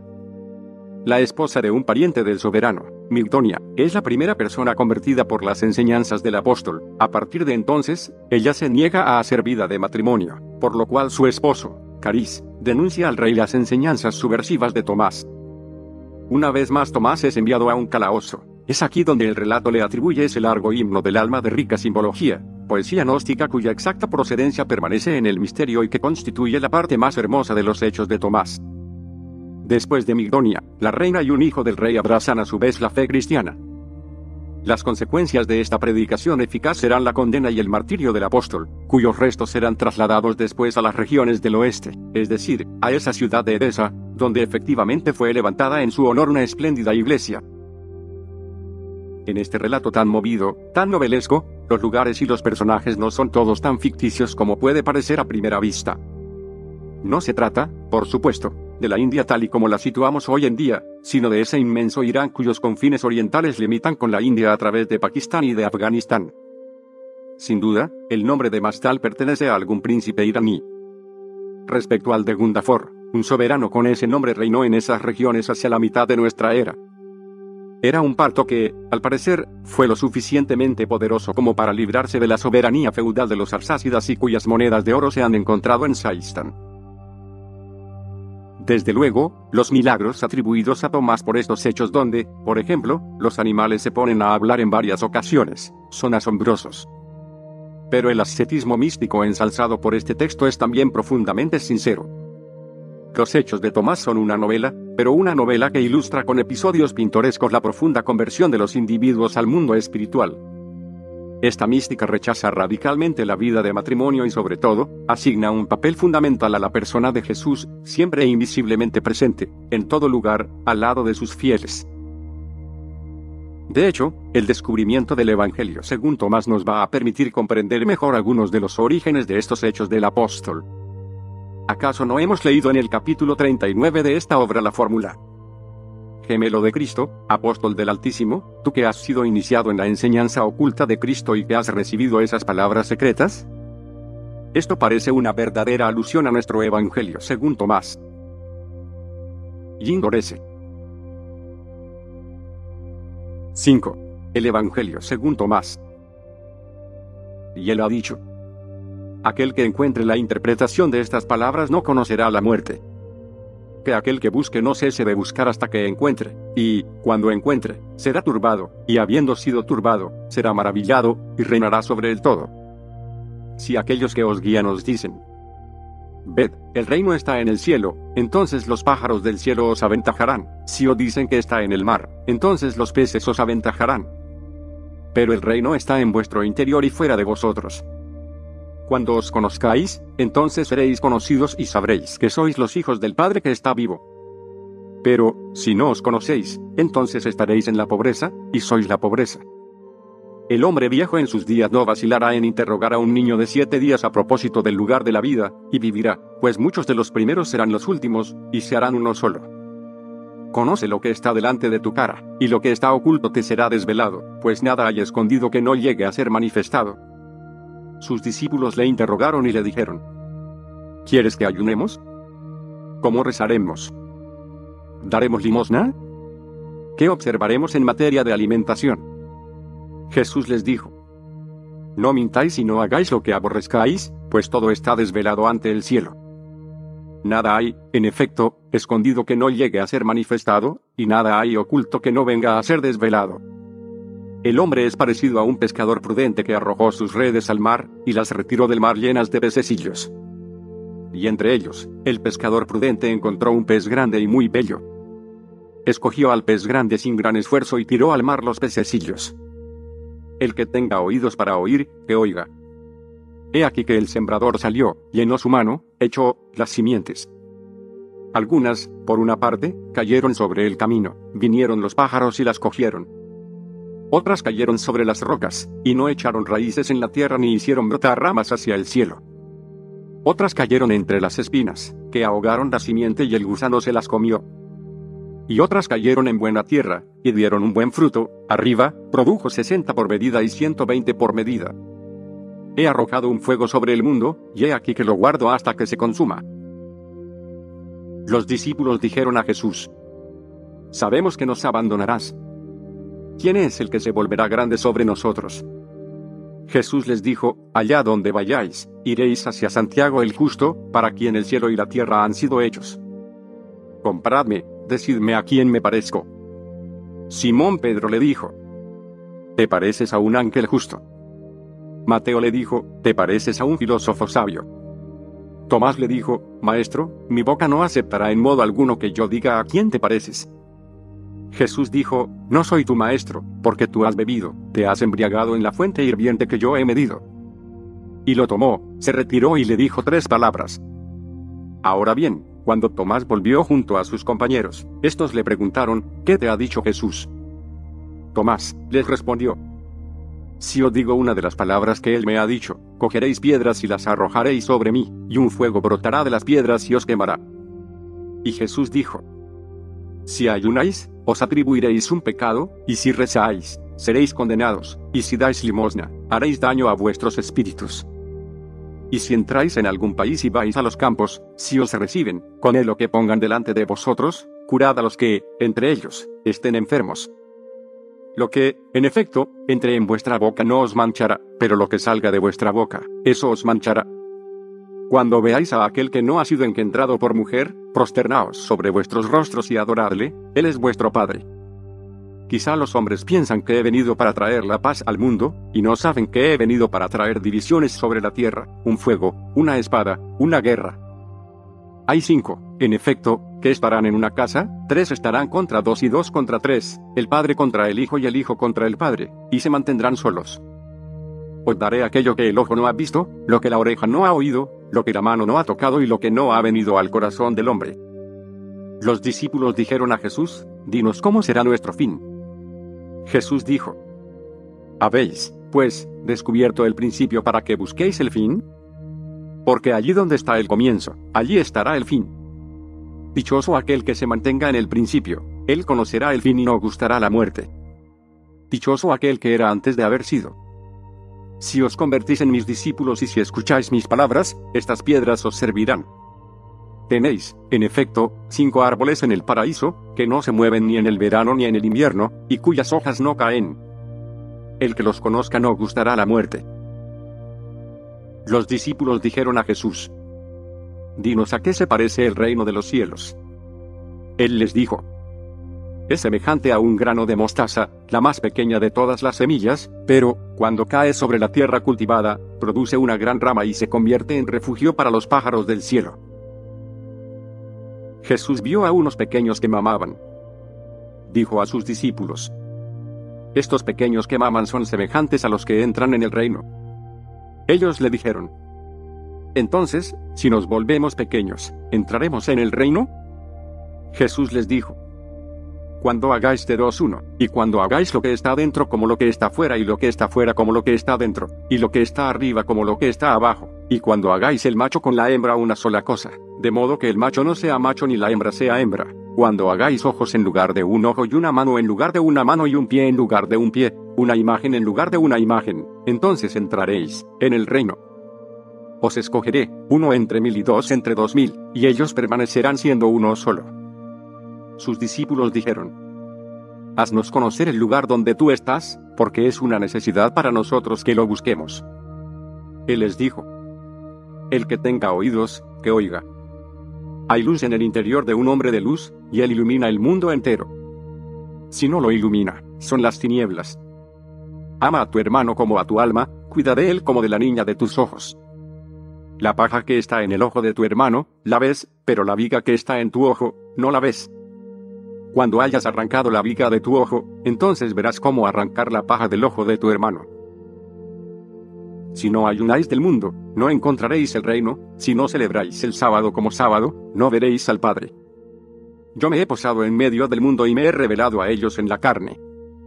Los he encontrado a todos ebrios, no he encontrado a uno solo entre ellos que tuviera sed, y mi alma ha sentido pena por los hijos de los hombres, porque están ciegos en su corazón y no ven que han venido al mundo estando vacíos. Pero ahora están ebrios. Cuando hayan arrojado su vino, entonces se arrepentirán. Si la carne ha sido a causa del espíritu, es una maravilla. Pero si el espíritu ha sido a causa del cuerpo, es una maravilla de las maravillas. Pero yo me maravillo de esto, como esta gran riqueza se ha puesto en esta pobreza. Allí donde hay tres dioses, son dioses, allí donde hay dos o uno, yo estoy con él. Ningún profeta es recibido en su tierra. Un médico no cura a quienes le conocen.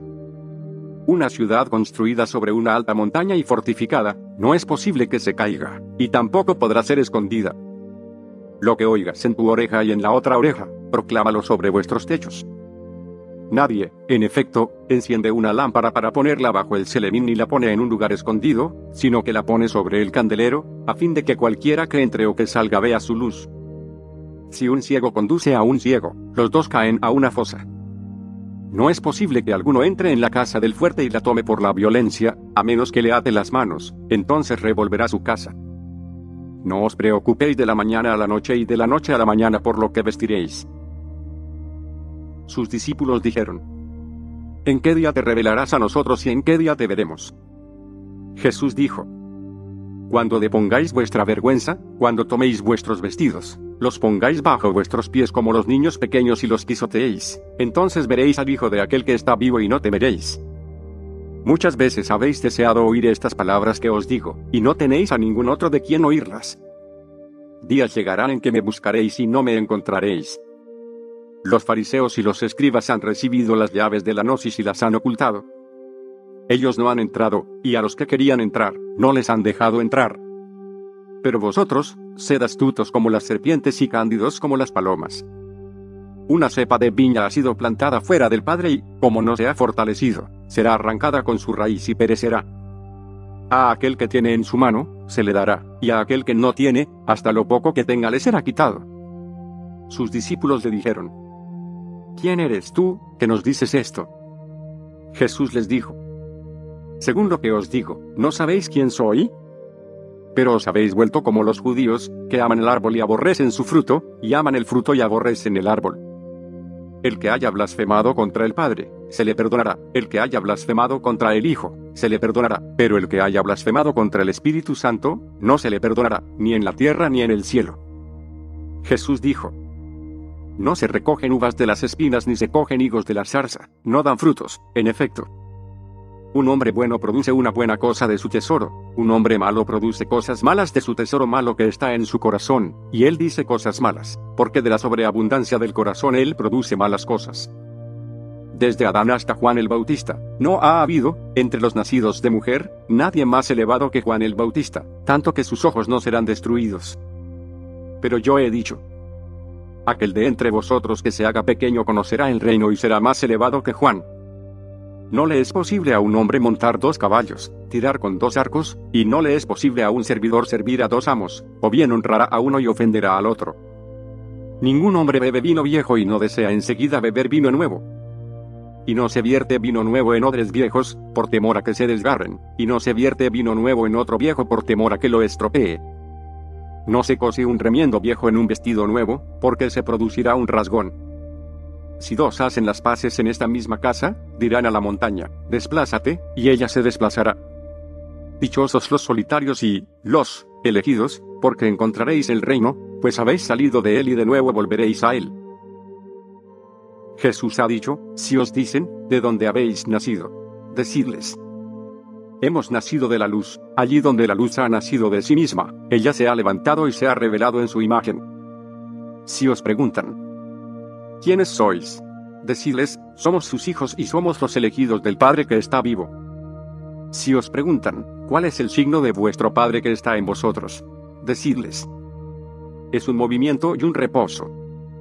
Sus discípulos le dijeron, ¿en qué día vendrá el mundo nuevo? Él les dijo, El que vosotros esperáis ha venido, pero vosotros no le conocéis. Sus discípulos le dijeron, Veinticuatro profetas han hablado en Israel y todos han hablado de ti. Él les dijo, Habéis olvidado a aquel que está vivo en vuestra presencia y habéis hablado de los que están muertos. Sus discípulos le dijeron, ¿la circuncisión es útil o no? Él les dijo, si fuera útil, el Padre los engendraría circuncisos de su madre. Pero la circuncisión verdadera en espíritu ha sido útil enteramente. Dichosos los pobres, porque de vosotros es el reino de los cielos. El que no odia a su padre y a su madre no podrá ser mi discípulo, y el que no odia a sus hermanos y a sus hermanas y no lleve su cruz como yo no será digno de mí. El que ha conocido el mundo ha encontrado un cadáver, y para el que ha encontrado un cadáver, el mundo no es digno de él. El reino del Padre se parece a un hombre que tenía una buena simiente. Su enemigo vino por la noche y sembró cizaña entre la buena semilla. El hombre no les dejó arrancar la cizaña, él les dijo, por miedo a que vengáis a arrancar la cizaña y arranquéis con ella el trigo, en efecto, el día de la cosecha, las cizañas aparecerán, se arrancarán y se quemarán. Dichoso el hombre que ha sufrido, él ha encontrado la vida. Mirad hacia aquel que está vivo, en tanto viváis, por miedo a que muráis intentando verle sin lograr verle. Hay dos que reposarán sobre un lecho, uno morirá y el otro vivirá. Salomé dijo, ¿Quién eres tú, hombre, en tanto que hijo de quién? Has entrado en mi lecho y has comido a mi mesa. Jesús le dijo, Yo soy el que proviene de aquel que es igual, me han sido dadas las cosas de mi Padre. Salomé dijo, Yo soy tu discípula. Jesús le dijo, Por eso yo digo, cuando Él sea igual, estará lleno de luz, pero cuando sea separado estará lleno de tinieblas. Yo digo misterios a los que son dignos de mis misterios. Lo que haga tu mano derecha, que no lo sepa tu mano izquierda que lo ha hecho. Había un hombre rico que tenía mucho dinero. Él dijo, emplearé mi dinero en sembrar, cosechar, plantar, llenar mis graneros de frutos, de modo que nada me falte. He aquí lo que él pensaba en su corazón y aquella noche murió. Que el que tenga oídos, oiga. Un hombre tenía invitados, y cuando hubo preparado la comida, envió a su servidor para avisar a los invitados. Este fue al primero, y le dijo, mi amo te invita. El otro, dijo. Tengo que cobrar dinero a algunos comerciantes, tienen que venir a mi casa esta noche y yo iré a darles mis órdenes. Me excuso para la comida. Fue el siervo a otro y le dijo, mi amo te ha invitado. Este le contestó, he comprado una casa y se me pide un día, no estaré disponible. Fue a otro y, le dijo, mi amo te invita. Este le dijo, mi amigo se va a casar y yo seré quien prepare la comida, no podré ir. Me excuso para la comida. Fue a otro y le dijo, mi amo te invita. Este le dijo, he comprado una granja, voy a ir allá para cobrar las rentas. No podré ir, me excuso. El siervo volvió a su amo y le dijo, los que tú has invitado a la comida se han excusado. El amo dijo a su siervo, sal a los caminos, a aquellos que encuentres, tráelos para que coman. Los compradores y los mercaderes no entrarán en los lugares de mi padre. Él ha dicho. Un hombre honrado tenía una viña, la dio a algunos obreros para que la trabajasen y recibir de ellos el fruto. Envió a su siervo para que los obreros le entregasen el fruto de la viña. Estos se apoderaron del sirviente, le golpearon y por poco le matan. El siervo se fue y lo dijo a su amo. El amo dijo, quizá no le han conocido. Envió a otro siervo, los obreros también le golpearon. Entonces el amo envió a su hijo. Dijo, quizá tengan respeto a mi hijo. Aquellos obreros, cuando supieron que era el heredero de la viña, lo agarraron y lo mataron. El que tenga oídos, que oiga. Hacedme conocer la piedra que han rechazado los constructores, ella es la piedra angular. Aquel que conoce el todo, estando privado de sí mismo, está privado del todo. Dichosos seréis cuando os odien, cuando os persigan y no se encuentre sitio allí donde os hayan perseguido. Dichosos los que son perseguidos en su corazón, estos son los que en verdad han conocido al Padre.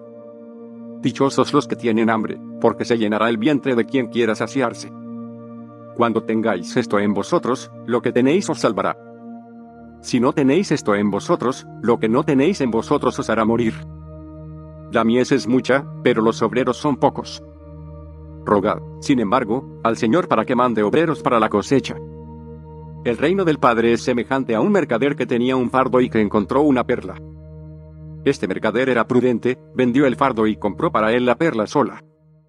Buscad también vosotros el tesoro que siempre mora allí donde la polilla no se acerca para comer y donde el gusano no roe. Yo soy la luz que está sobre todos ellos. Yo soy el todo, el todo ha salido de mí, y el todo ha llegado a mí. Hendid la madera, yo estoy allí. Levantad la piedra y allí me encontraréis. ¿Para qué habéis salido al campo? ¿Para ver una caña agitada por el viento y para ver a un hombre llevando sobre sí delicados vestidos? He aquí que vuestros reyes y vuestros grandes personajes llevan sobre sí vestidos delicados, y ellos no podrán conocer la verdad. Una mujer entre la multitud le dijo, Dichoso el vientre que te llevó y los pechos que te amamantaron. Él le dijo, Dichosos los que han escuchado la palabra del Padre y la han observado en verdad. Días vendrán, en efecto, en los que diréis, Dichoso el vientre que no concibió y los pechos que no amamantaron. Aquel que no ha conocido el mundo ha encontrado el cuerpo, pero aquel que ha encontrado el cuerpo, el mundo no es digno de él. El que se ha hecho rico, que pueda convertirse en rey, y que aquel que tenga el poder, pueda renunciar. El que está cerca de mí, está cerca del fuego, y el que está lejos de mí, está lejos del reino. Las imágenes son manifestadas al hombre y la luz que está en ellas está escondida en la imagen de la luz del Padre. Él se revelará, y su imagen está oculta por su luz. Adán ha surgido de una gran potencia y de una gran riqueza, y él no ha sido digno de vosotros, porque, si hubiera sido digno, no habría gustado la muerte. Los zorros tienen sus madrigueras y los pájaros tienen sus nidos, pero el Hijo del Hombre no tiene un sitio donde apoyar la cabeza y descansar. Miserable es el cuerpo que depende de un cuerpo, y miserable es el alma que depende de estos dos. Los ángeles vendrán hacia vosotros, así como los profetas, y ellos os darán lo que es vuestro. Y vosotros también, lo que está en vuestras manos, dádselo, y decíos a vosotros mismos. ¿Cuál es el día en que vendrán y recibirán lo que es suyo? ¿Por qué no laváis el exterior de la copa? ¿No comprendéis que el que ha hecho el interior es también el que ha hecho el exterior? Venid a mí, porque mi yugo es bueno y mi dominio es suave, y encontraréis el descanso para vosotros. Ellos le dijeron, Dinos quién eres, para que creamos en ti. Él les dijo, Conocéis la faz del cielo y de la tierra, y a aquel que está en vuestra presencia no le habéis conocido, y, en este momento, no sabéis conocerlo. Buscad, y hallaréis, pero las cosas que me habéis preguntado en aquellos días, y que entonces no os dije, ahora me place decíroslas, y no me las preguntáis. No echéis a los perros lo que es santo, no sea que lo arrojen al estiércol. No echéis las perlas a los puercos, no sea que hagan. El que busca, encontrará y al que llama, se le abrirá. Si tenéis dinero, no lo deis con usura, sino dad a aquel de quien no lo recibiréis.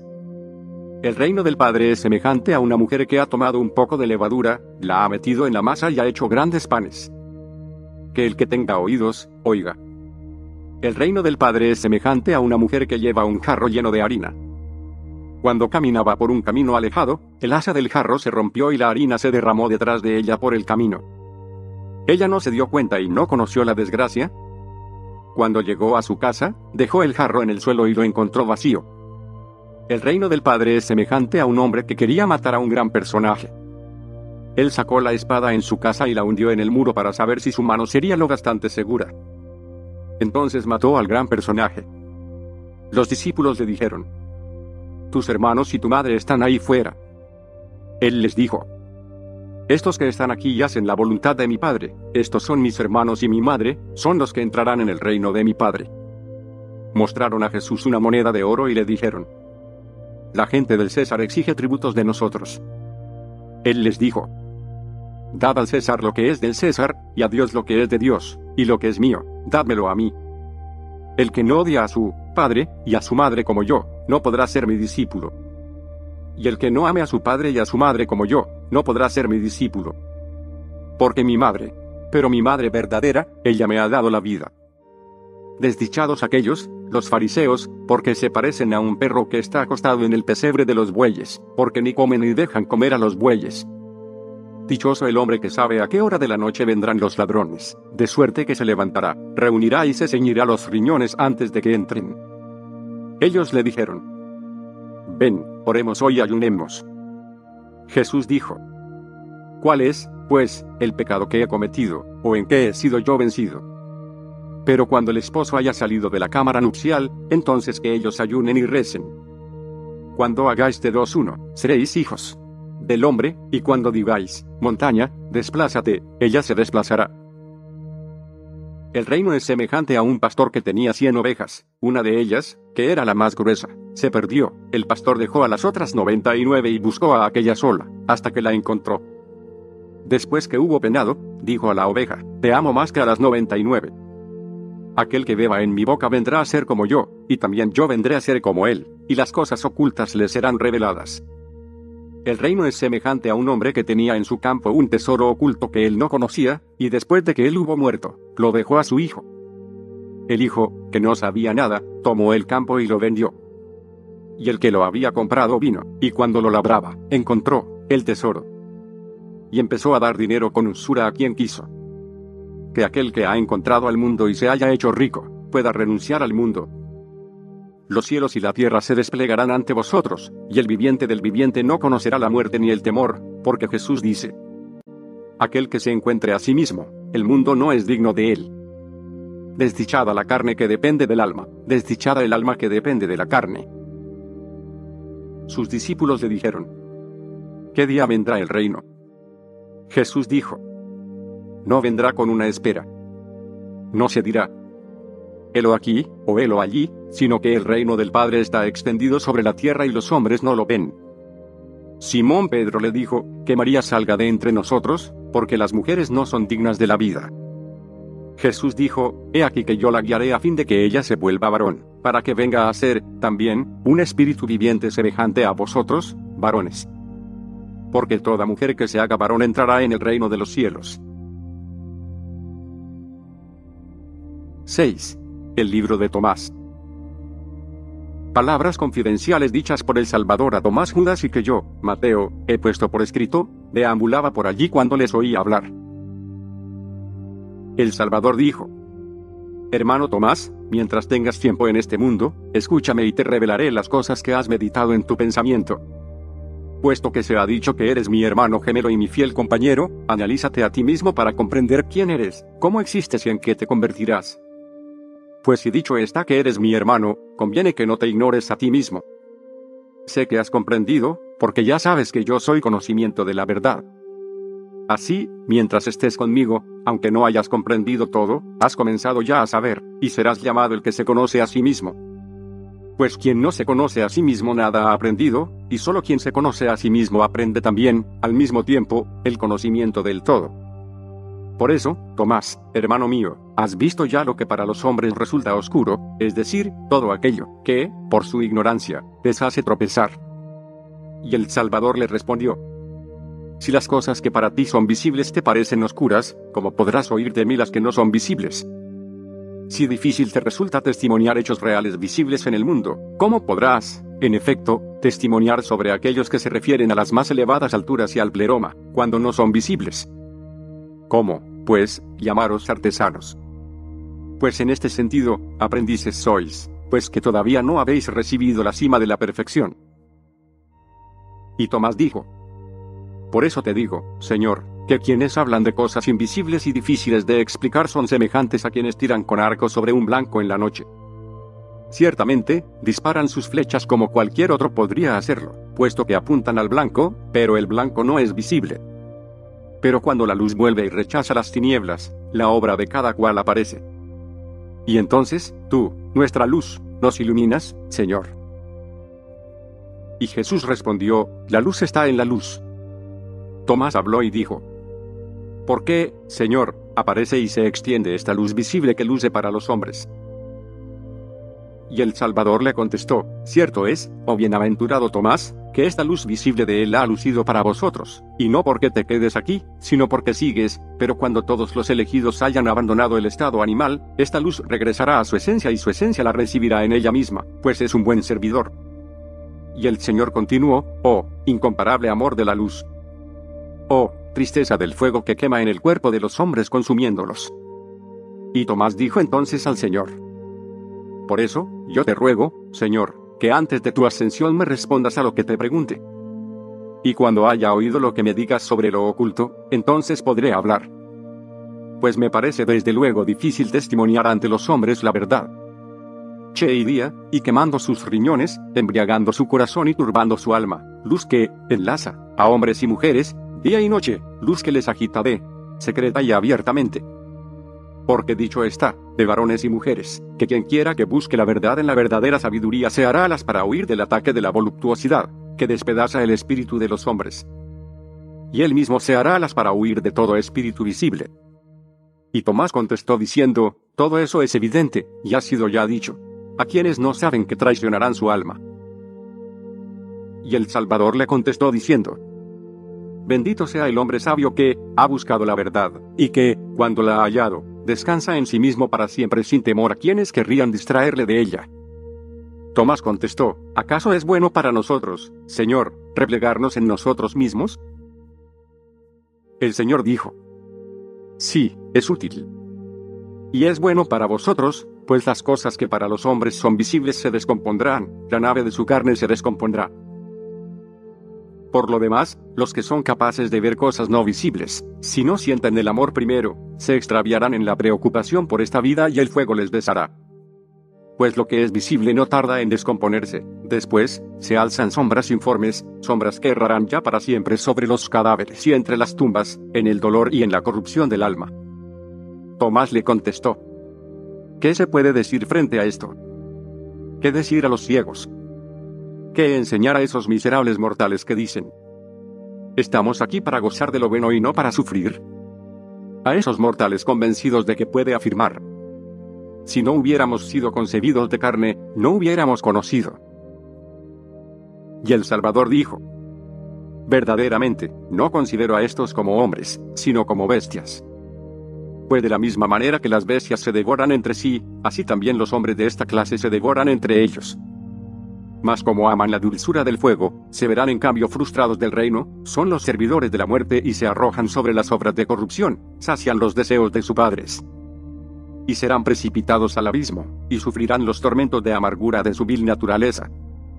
Serán, sí, torturados hasta el punto de que se arrojarán, con la cabeza baja, al lugar que desconocían, y, pero en la desesperación. Hay quienes se complacen en este desorden sin concebir, que son sensatos la belleza de sus cuerpos, como si fueran imperecederos. Enfermos de frenesí, solo piensan en lo que van a hacer. Mas el fuego les abrazará. Tomás respondió. Nos has convencido plenamente, Señor. Pensamos de corazón, y es evidente que así es, que tu palabra basta. Mas, para el mundo, esas palabras resultan ridículas y despreciables, pues han sido mal comprendidas. ¿Cómo podríamos, pues, predicar, si el mundo nos desprecia? Y el Salvador le contestó, En verdad, te digo que, quien oiga tu palabra y te vuelva la espalda riendo o sonriendo desdeñosamente será juzgado ante el regidor que en lo alto reina sobre las potencias como un rey. Y le hará dar media vuelta, y desde lo alto lo abandonará en los fondos abisales, donde quedará encerrado en un oscuro reducto. Y el Salvador siguió diciendo, Desgraciados de vosotros, los ateos, los que no tenéis esperanza, y confiáis que eso no llegará. Desgraciados de vosotros, los que os reinstauráis en la carne, esa prisión que perecerá. ¿Durante cuánto tiempo estaréis indiferentes? Las cosas imperecederas, ¿creéis que también pasarán? Vuestra esperanza se basa en el mundo, y vuestro Dios es esta vida. Y os dedicáis a corromper vuestras almas. Desgraciados de vosotros por el fuego que os quema, porque ese fuego es insaciable. Desgraciados de vosotros por culpa de la rueda que gira en vuestro cráneo. Desgraciados de vosotros por lo que en vosotros quema, porque os consumirá la carne y arruinará secretamente vuestra alma. Y preparaos para vuestros compañeros. Desgraciados de vosotros, los cautivos, pues estáis encadenados en las cavernas. Reíd, sí, desternillaos de insensatas risas. Estáis inconscientes de vuestra perdición y no pensáis en lo que os rodea, ni habéis comprendido que erráis en la oscuridad y en la muerte. Por el contrario, os habéis embriagado de fuego y estáis llenos de hastío. Vuestro espíritu está alterado por la llama que hay en vosotros. Y qué dulce resulta, para vosotros, la corona de follaje de vuestros enemigos. Mas, con la luz, para vosotros ha surgido la tiniebla, y vuestra libertad tendrá que dejar paso a la servidumbre. Habéis ensombrecido vuestros corazones y abandonado vuestros pensamientos al delirio, habéis llenado vuestro pensamiento con el humo del fuego que en vosotros está. Y vuestra luz se ha ahogado en las nubes de la oscuridad y ha quedado oculta por el velo con que la habéis cubierto, vosotros, fascinados por una esperanza falaz. ¿Y en qué consiste aquello en que habéis creído? Ignoráis vuestro error. Habéis bautizado vuestras almas en el agua de la tiniebla. Os habéis paseado por vuestras propias quimeras. Desgraciados aquellos que permanecen en el error sin preocuparse de que el sol, ese sol que juzga y vigila el todo, rodee un día todo como para dominar al enemigo. No prestáis atención a la luna, a la forma en que mira hacia abajo, día y noche, vigilando el cuerpo de vuestras envolturas carnales. Desgraciados de vosotros apegados a las relaciones íntimas con la mujer y que ensuciáis vuestro trato con ella. Desgraciados de vosotros, por el poder de los malos demonios, Desgraciados de vosotros que extraviáis vuestro ahínco en medio del fuego. ¿Quién aplicará sobre vosotros ese frescor rosado que pueda extinguir la brasa que os consume? ¿Quién hará, pues, que el sol luzca sobre vosotros para disipar vuestras tinieblas y velar la noche de las aguas polucionadas? El sol y la luna os traerán buen olor, y también el aire y el espíritu de la tierra y de las aguas. Pues si el sol no luce para esos cuerpos, se mustiarán y perecerán como la hierba. Si el sol luce sobre las malas hierbas, éstas crecen y perjudican la viña, pero también crece la viña, extendiendo su sombra sobre la mala hierba y toda la grama que crece a su alrededor. La parra, sí, crece y se desarrolla, para acabar ocupando todo el lugar en que crece dominando el espacio que sombrea. Entonces, cuando se ha desarrollado, cubre todo el terreno y es próspera para su propietario, cuya alegría es tanto mayor cuanto mayor peligro ha sufrido de verse invadida por la vegetación pero la viña, por sí sola, ha destruido y suprimido la maleza. Benditos seáis, los primeros en aprender cuáles son los escollos y que habéis huido de lo que puede enajenaros. Benditos seáis, vosotros, los injuriados y despreciados a causa del amor que por vosotros siente el Señor. Benditos seáis, los que lloráis y estáis oprimidos por quienes están sin esperanza, pues se os librará de todas las cadenas velad y rogad para no quedar prisioneros de la carne y poder así libraros de los lazos de amargura de esta vida.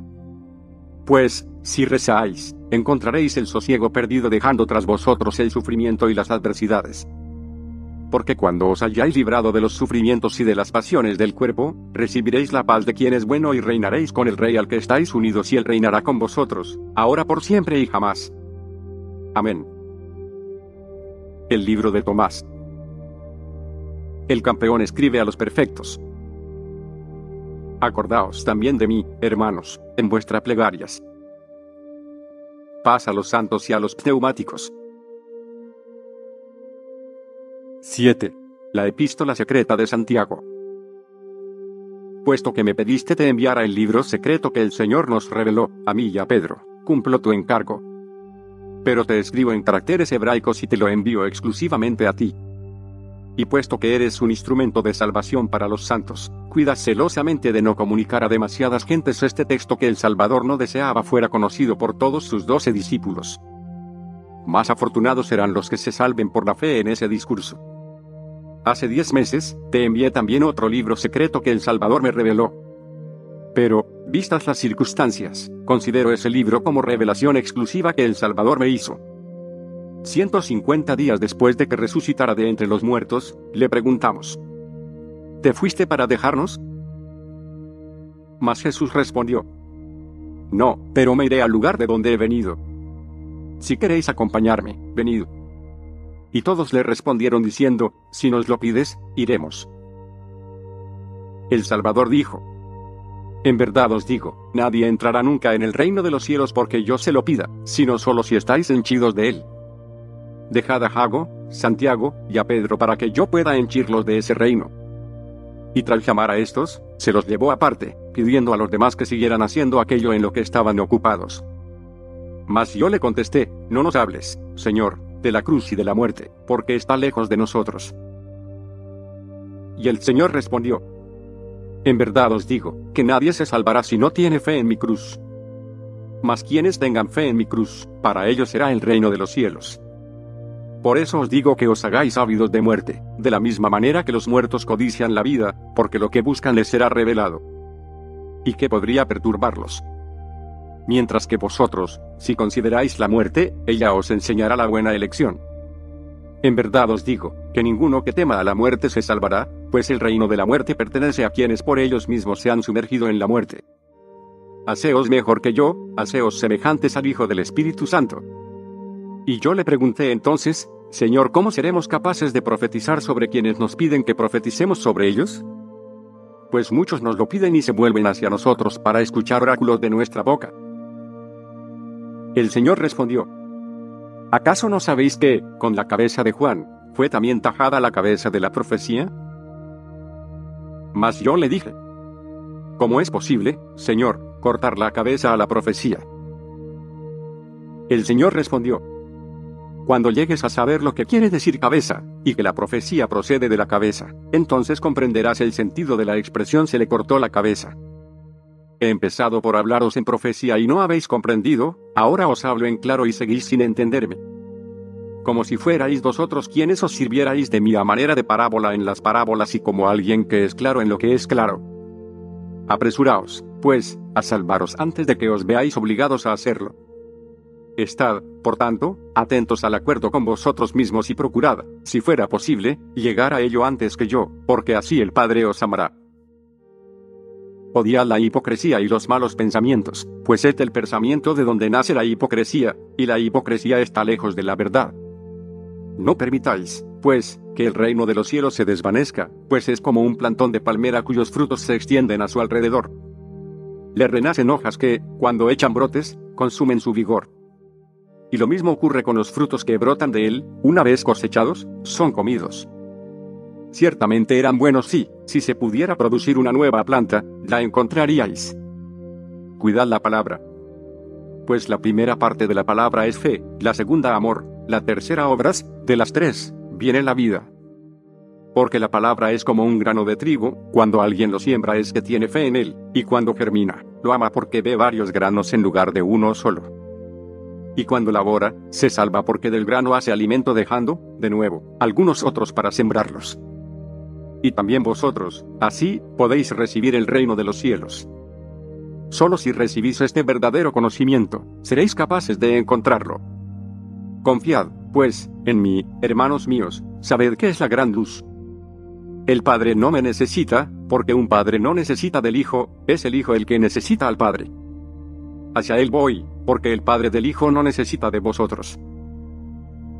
Escuchad la palabra, aprended la gnosis, amad la vida y nadie os perseguirá, nadie os oprimirá, solo vosotros mismos.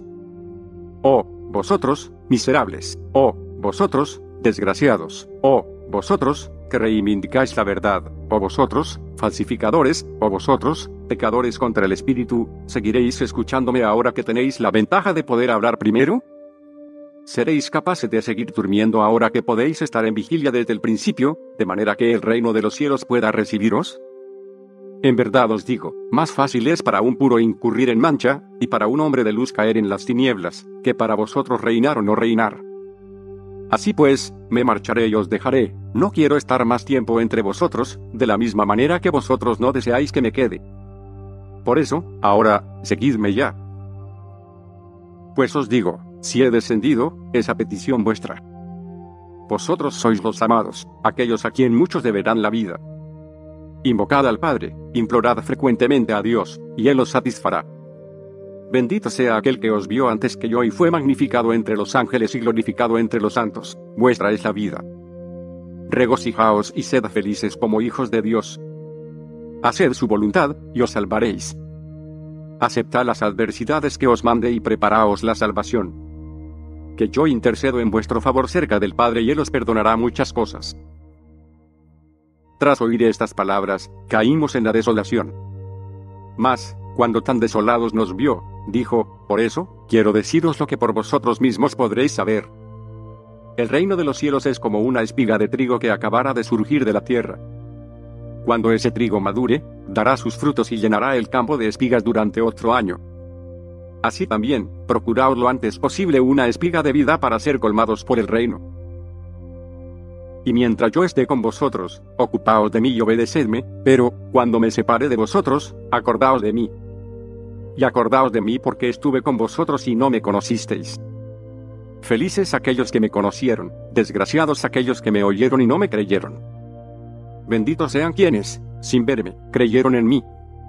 Una vez más, os digo que soy superior a vosotros, pues me he revelado a vosotros edificando una casa que tiene gran valor, pues en ella habéis podido cobijaros, y, si amenazara con hundirse, podríais quedaros cerca de la casa de vuestro vecino. En verdad os digo, desgraciados aquellos por amor a los cuales yo descendí a la tierra, benditos sean los que se alcen hacia el Padre. Una vez más, a vosotros, los que existís, os repruebo, transformaos en aquellos que no son, para que podáis ser con ellos. No hagáis del reino de los cielos un desierto en vosotros. No presumáis de la luz que os alumbra. Sed para vosotros lo que para vosotros soy yo. Pues si me he puesto manos a la obra, es para que os salvéis, y es por vosotros. Y después de pronunciar estas palabras, se fue. Y entonces, nosotros, Pedro y yo, nos arrodillamos en acción de gracias y nuestros corazones se alzaron al cielo. Escuchamos con nuestros oídos y vimos con nuestros ojos. Se produjo como un ruido de batalla, sonidos de trompeta y un gran tumulto. Y cuando hubo desaparecido, alzamos aún más nuestros espíritus y vimos con nuestros propios ojos, y escuchamos con nuestros propios oídos himnos, bendiciones y alborozo de los ángeles. Y las majestades celestes cantaban alabanzas, y nosotros, gozosos, nos regocijamos también. Después de lo cual, aunque nosotros hubiéramos deseado alzar aún nuestro espíritu hacia lo muy alto, nada pudimos oír ni ver, puesto que los demás discípulos nos llamaban preguntándonos, ¿qué habéis oído de boca del Maestro? ¿Qué os ha dicho? ¿A dónde ha ido? Y nosotros les respondimos, ha ascendido formulando votos por vosotros, prometiéndonos la vida a todos y revelándose a nosotros, a nuestros hijos y a todos los que nos seguirán, después de pedirnos que les amáramos para así salvarnos, ellos y nosotros. Después de haber oído esto, creyeron en la revelación, pero se afligieron por los que iban a nacer. En vista de lo cual, para no aumentar su insatisfacción, envié a cada uno de ellos a un lugar diferente, en cuanto a mí, fui a Jerusalén, rezando para que los que vengan me favorezcan con un poco de amor.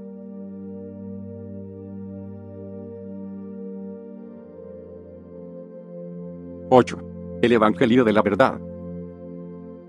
El Evangelio de verdad es alegría para quienes han recibido la gracia de parte del Padre de la verdad, que hace de manera que le conozcan por la potencia del verbo, Él, que ha venido del pleroma, Él, que es inmanente al pensamiento y a la inteligencia del Padre, que es proclamado Salvador, porque es el nombre de la obra, que debe cumplir para la salvación de los que ignoran al Padre, puesto que el nombre de Evangelio es la manifestación de la esperanza, descubierta por los que la buscan. En efecto, el todo ha estado a la búsqueda de aquel del que ha salido, y el todo estaba en él, el inalcanzable, el impensable, el incomprensible, porque la ignorancia del Padre ha producido la angustia y el temor. La angustia se ha espesado como una bruma, de manera que nadie podía ver, es porque el error se ha afirmado. Ella ha fabricado su materia en el vacío, no conociendo la verdad. Vino a una obra, esforzándose en dar forma de belleza al equivalente de la verdad esto no era una humillación para el inalcanzable, el impensable, porque no era nada, la angustia y el olvido y esta obra de mentira, porque la verdad es estable, inalterable, inquebrantable, perfectamente bella. Ahí está el Evangelio de aquel que se busca, que ha sido manifestado a los perfectos, gracias a las misericordias del Padre. Misterio oculto, por el cual Jesús el Cristo ha iluminado a los que se encuentran en la oscuridad a causa del olvido. Él los ha iluminado, les ha mostrado un camino, ahora bien, es la verdad la que les ha enseñado el camino. A causa de esto, el error se ha irritado contra él, lo ha perseguido, lo ha maltratado, lo ha aniquilado.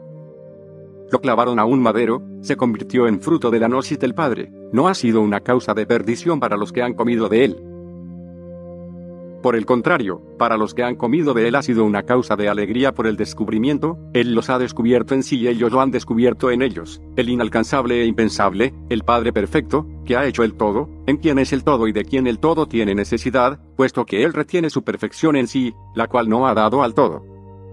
No es que el Padre esté celoso, que celo podría existir entre él y sus miembros. Él ha sido revelado en el corazón de ellos, el libro viviente de los vivientes, que está escrito en el pensamiento y la inteligencia del Padre, y que se encuentra desde antes de la fundación del todo en su incomprensibilidad, Él, a quien nadie podría aprender, puesto que está reservado a aquel que le aprenderá y que será crucificado. nadie de los que han creído en la salvación ha sido formado, en tanto que ese libro no apareciese. Es por esto por lo que el misericordioso, el fiel Jesús, tuvo paciencia, aceptando los golpes, hasta que hubo cogido ese libro, puesto que él sabe que su muerte será vida para algunos. Lo mismo que, en un testamento que todavía no ha sido abierto, está oculta la fortuna del dueño de la casa fallecido. Así el todo estaba oculto en tanto el Padre era invisible, el no engendrado, aquel de quien provienen todos los espacios. Es por esto por lo que ha aparecido Jesús, él ha revestido ese libro. Él fue clavado a un madero, inscribió la disposición del Padre sobre la cruz. Oh, la gran enseñanza. Hasta la muerte, Él se ha humillado, y la vida, eterna, lo reviste. Después de ser despojado de los andrajos perecederos, se revistió de la incorruptibilidad, algo que nadie puede quitarle. Fin del Evangelio de verdad. Por tanto, cuando a Él le ha placido que su nombre se convierta en su Hijo bien amado, Él se lo ha dado. Aquel que ha salido de la profundidad ha proclamado lo que estaba oculto, sabiendo que el Padre está por encima de la bondad, es por esto por lo que Él lo ha enviado, a fin de que hablase del lugar y de su reposo, de donde Él ha salido y que Él glorifique el pleroma, la grandeza de su nombre y la dulzura del Padre. Cada uno hablará del lugar de donde ha venido y regresará rápidamente a la región donde ha recibido su ser esencial, y dejará este lugar donde permanecía, tomando gusto a aquel lugar, siendo alimentado y creciendo allí. Y su lugar de reposo es el pleroma. Así, todas las emanaciones del Padre son pleromas, todas las emanaciones tienen su raíz en aquel que las ha hecho crecer todas en Él.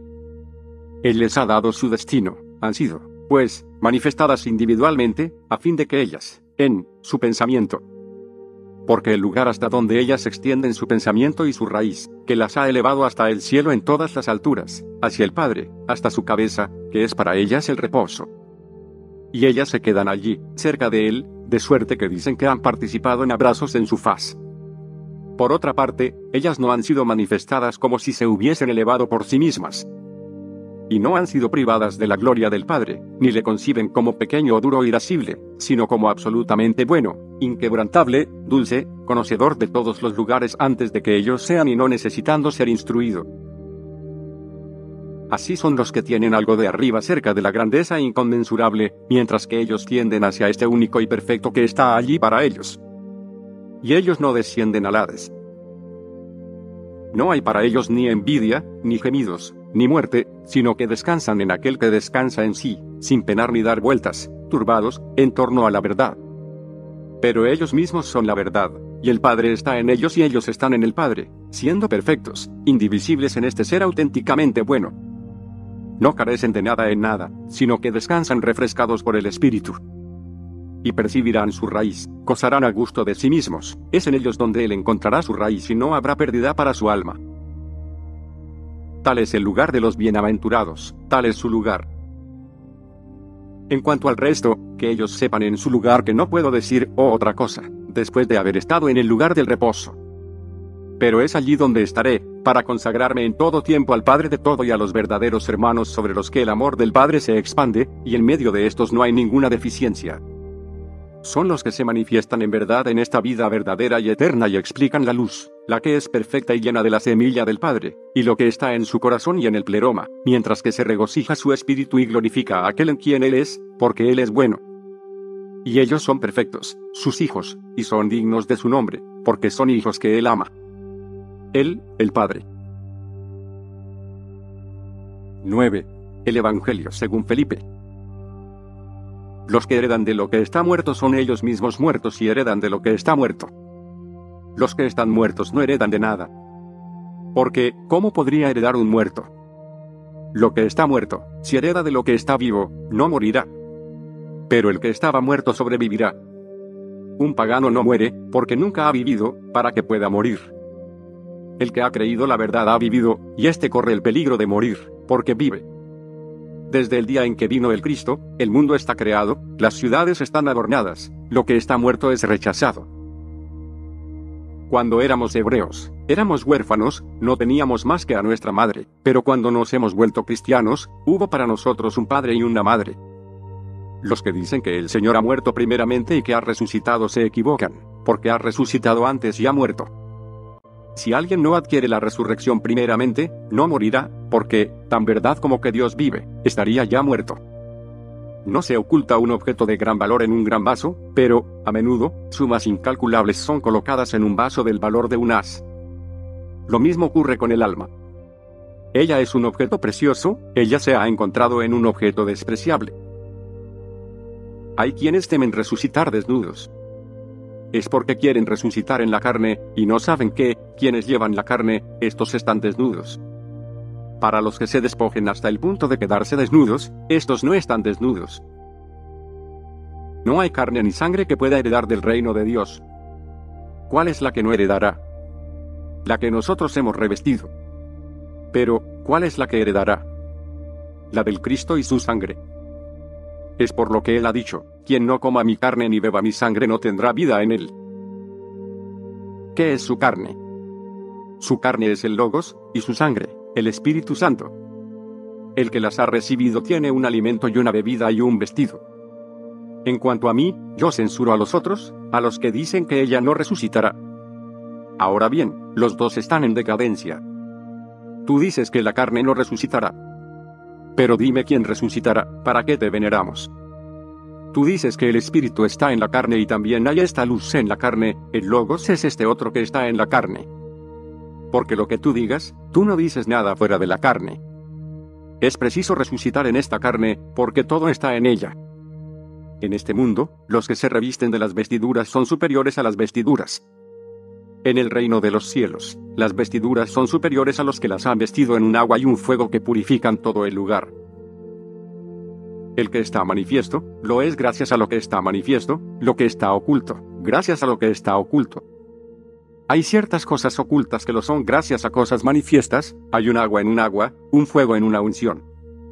La perla, si es arrojada al lodo, no tiene menos valor, y si se la unta de bálsamo no adquirirá más valor, sino que ella tiene siempre el mismo valor para su propietario. Lo mismo ocurre con los hijos de Dios, estén donde estén, conservan siempre su valor ante el Padre. Si tú dices, yo soy un judío, nadie se conmoverá. Si tú dices, yo soy un griego, un bárbaro, un esclavo, un hombre libre, nadie se turbará. Si tú dices, yo soy un cristiano, todos temblarán. Me puede ocurrir recibir este signo, que los arcontes no podrán soportar, es decir, este nombre.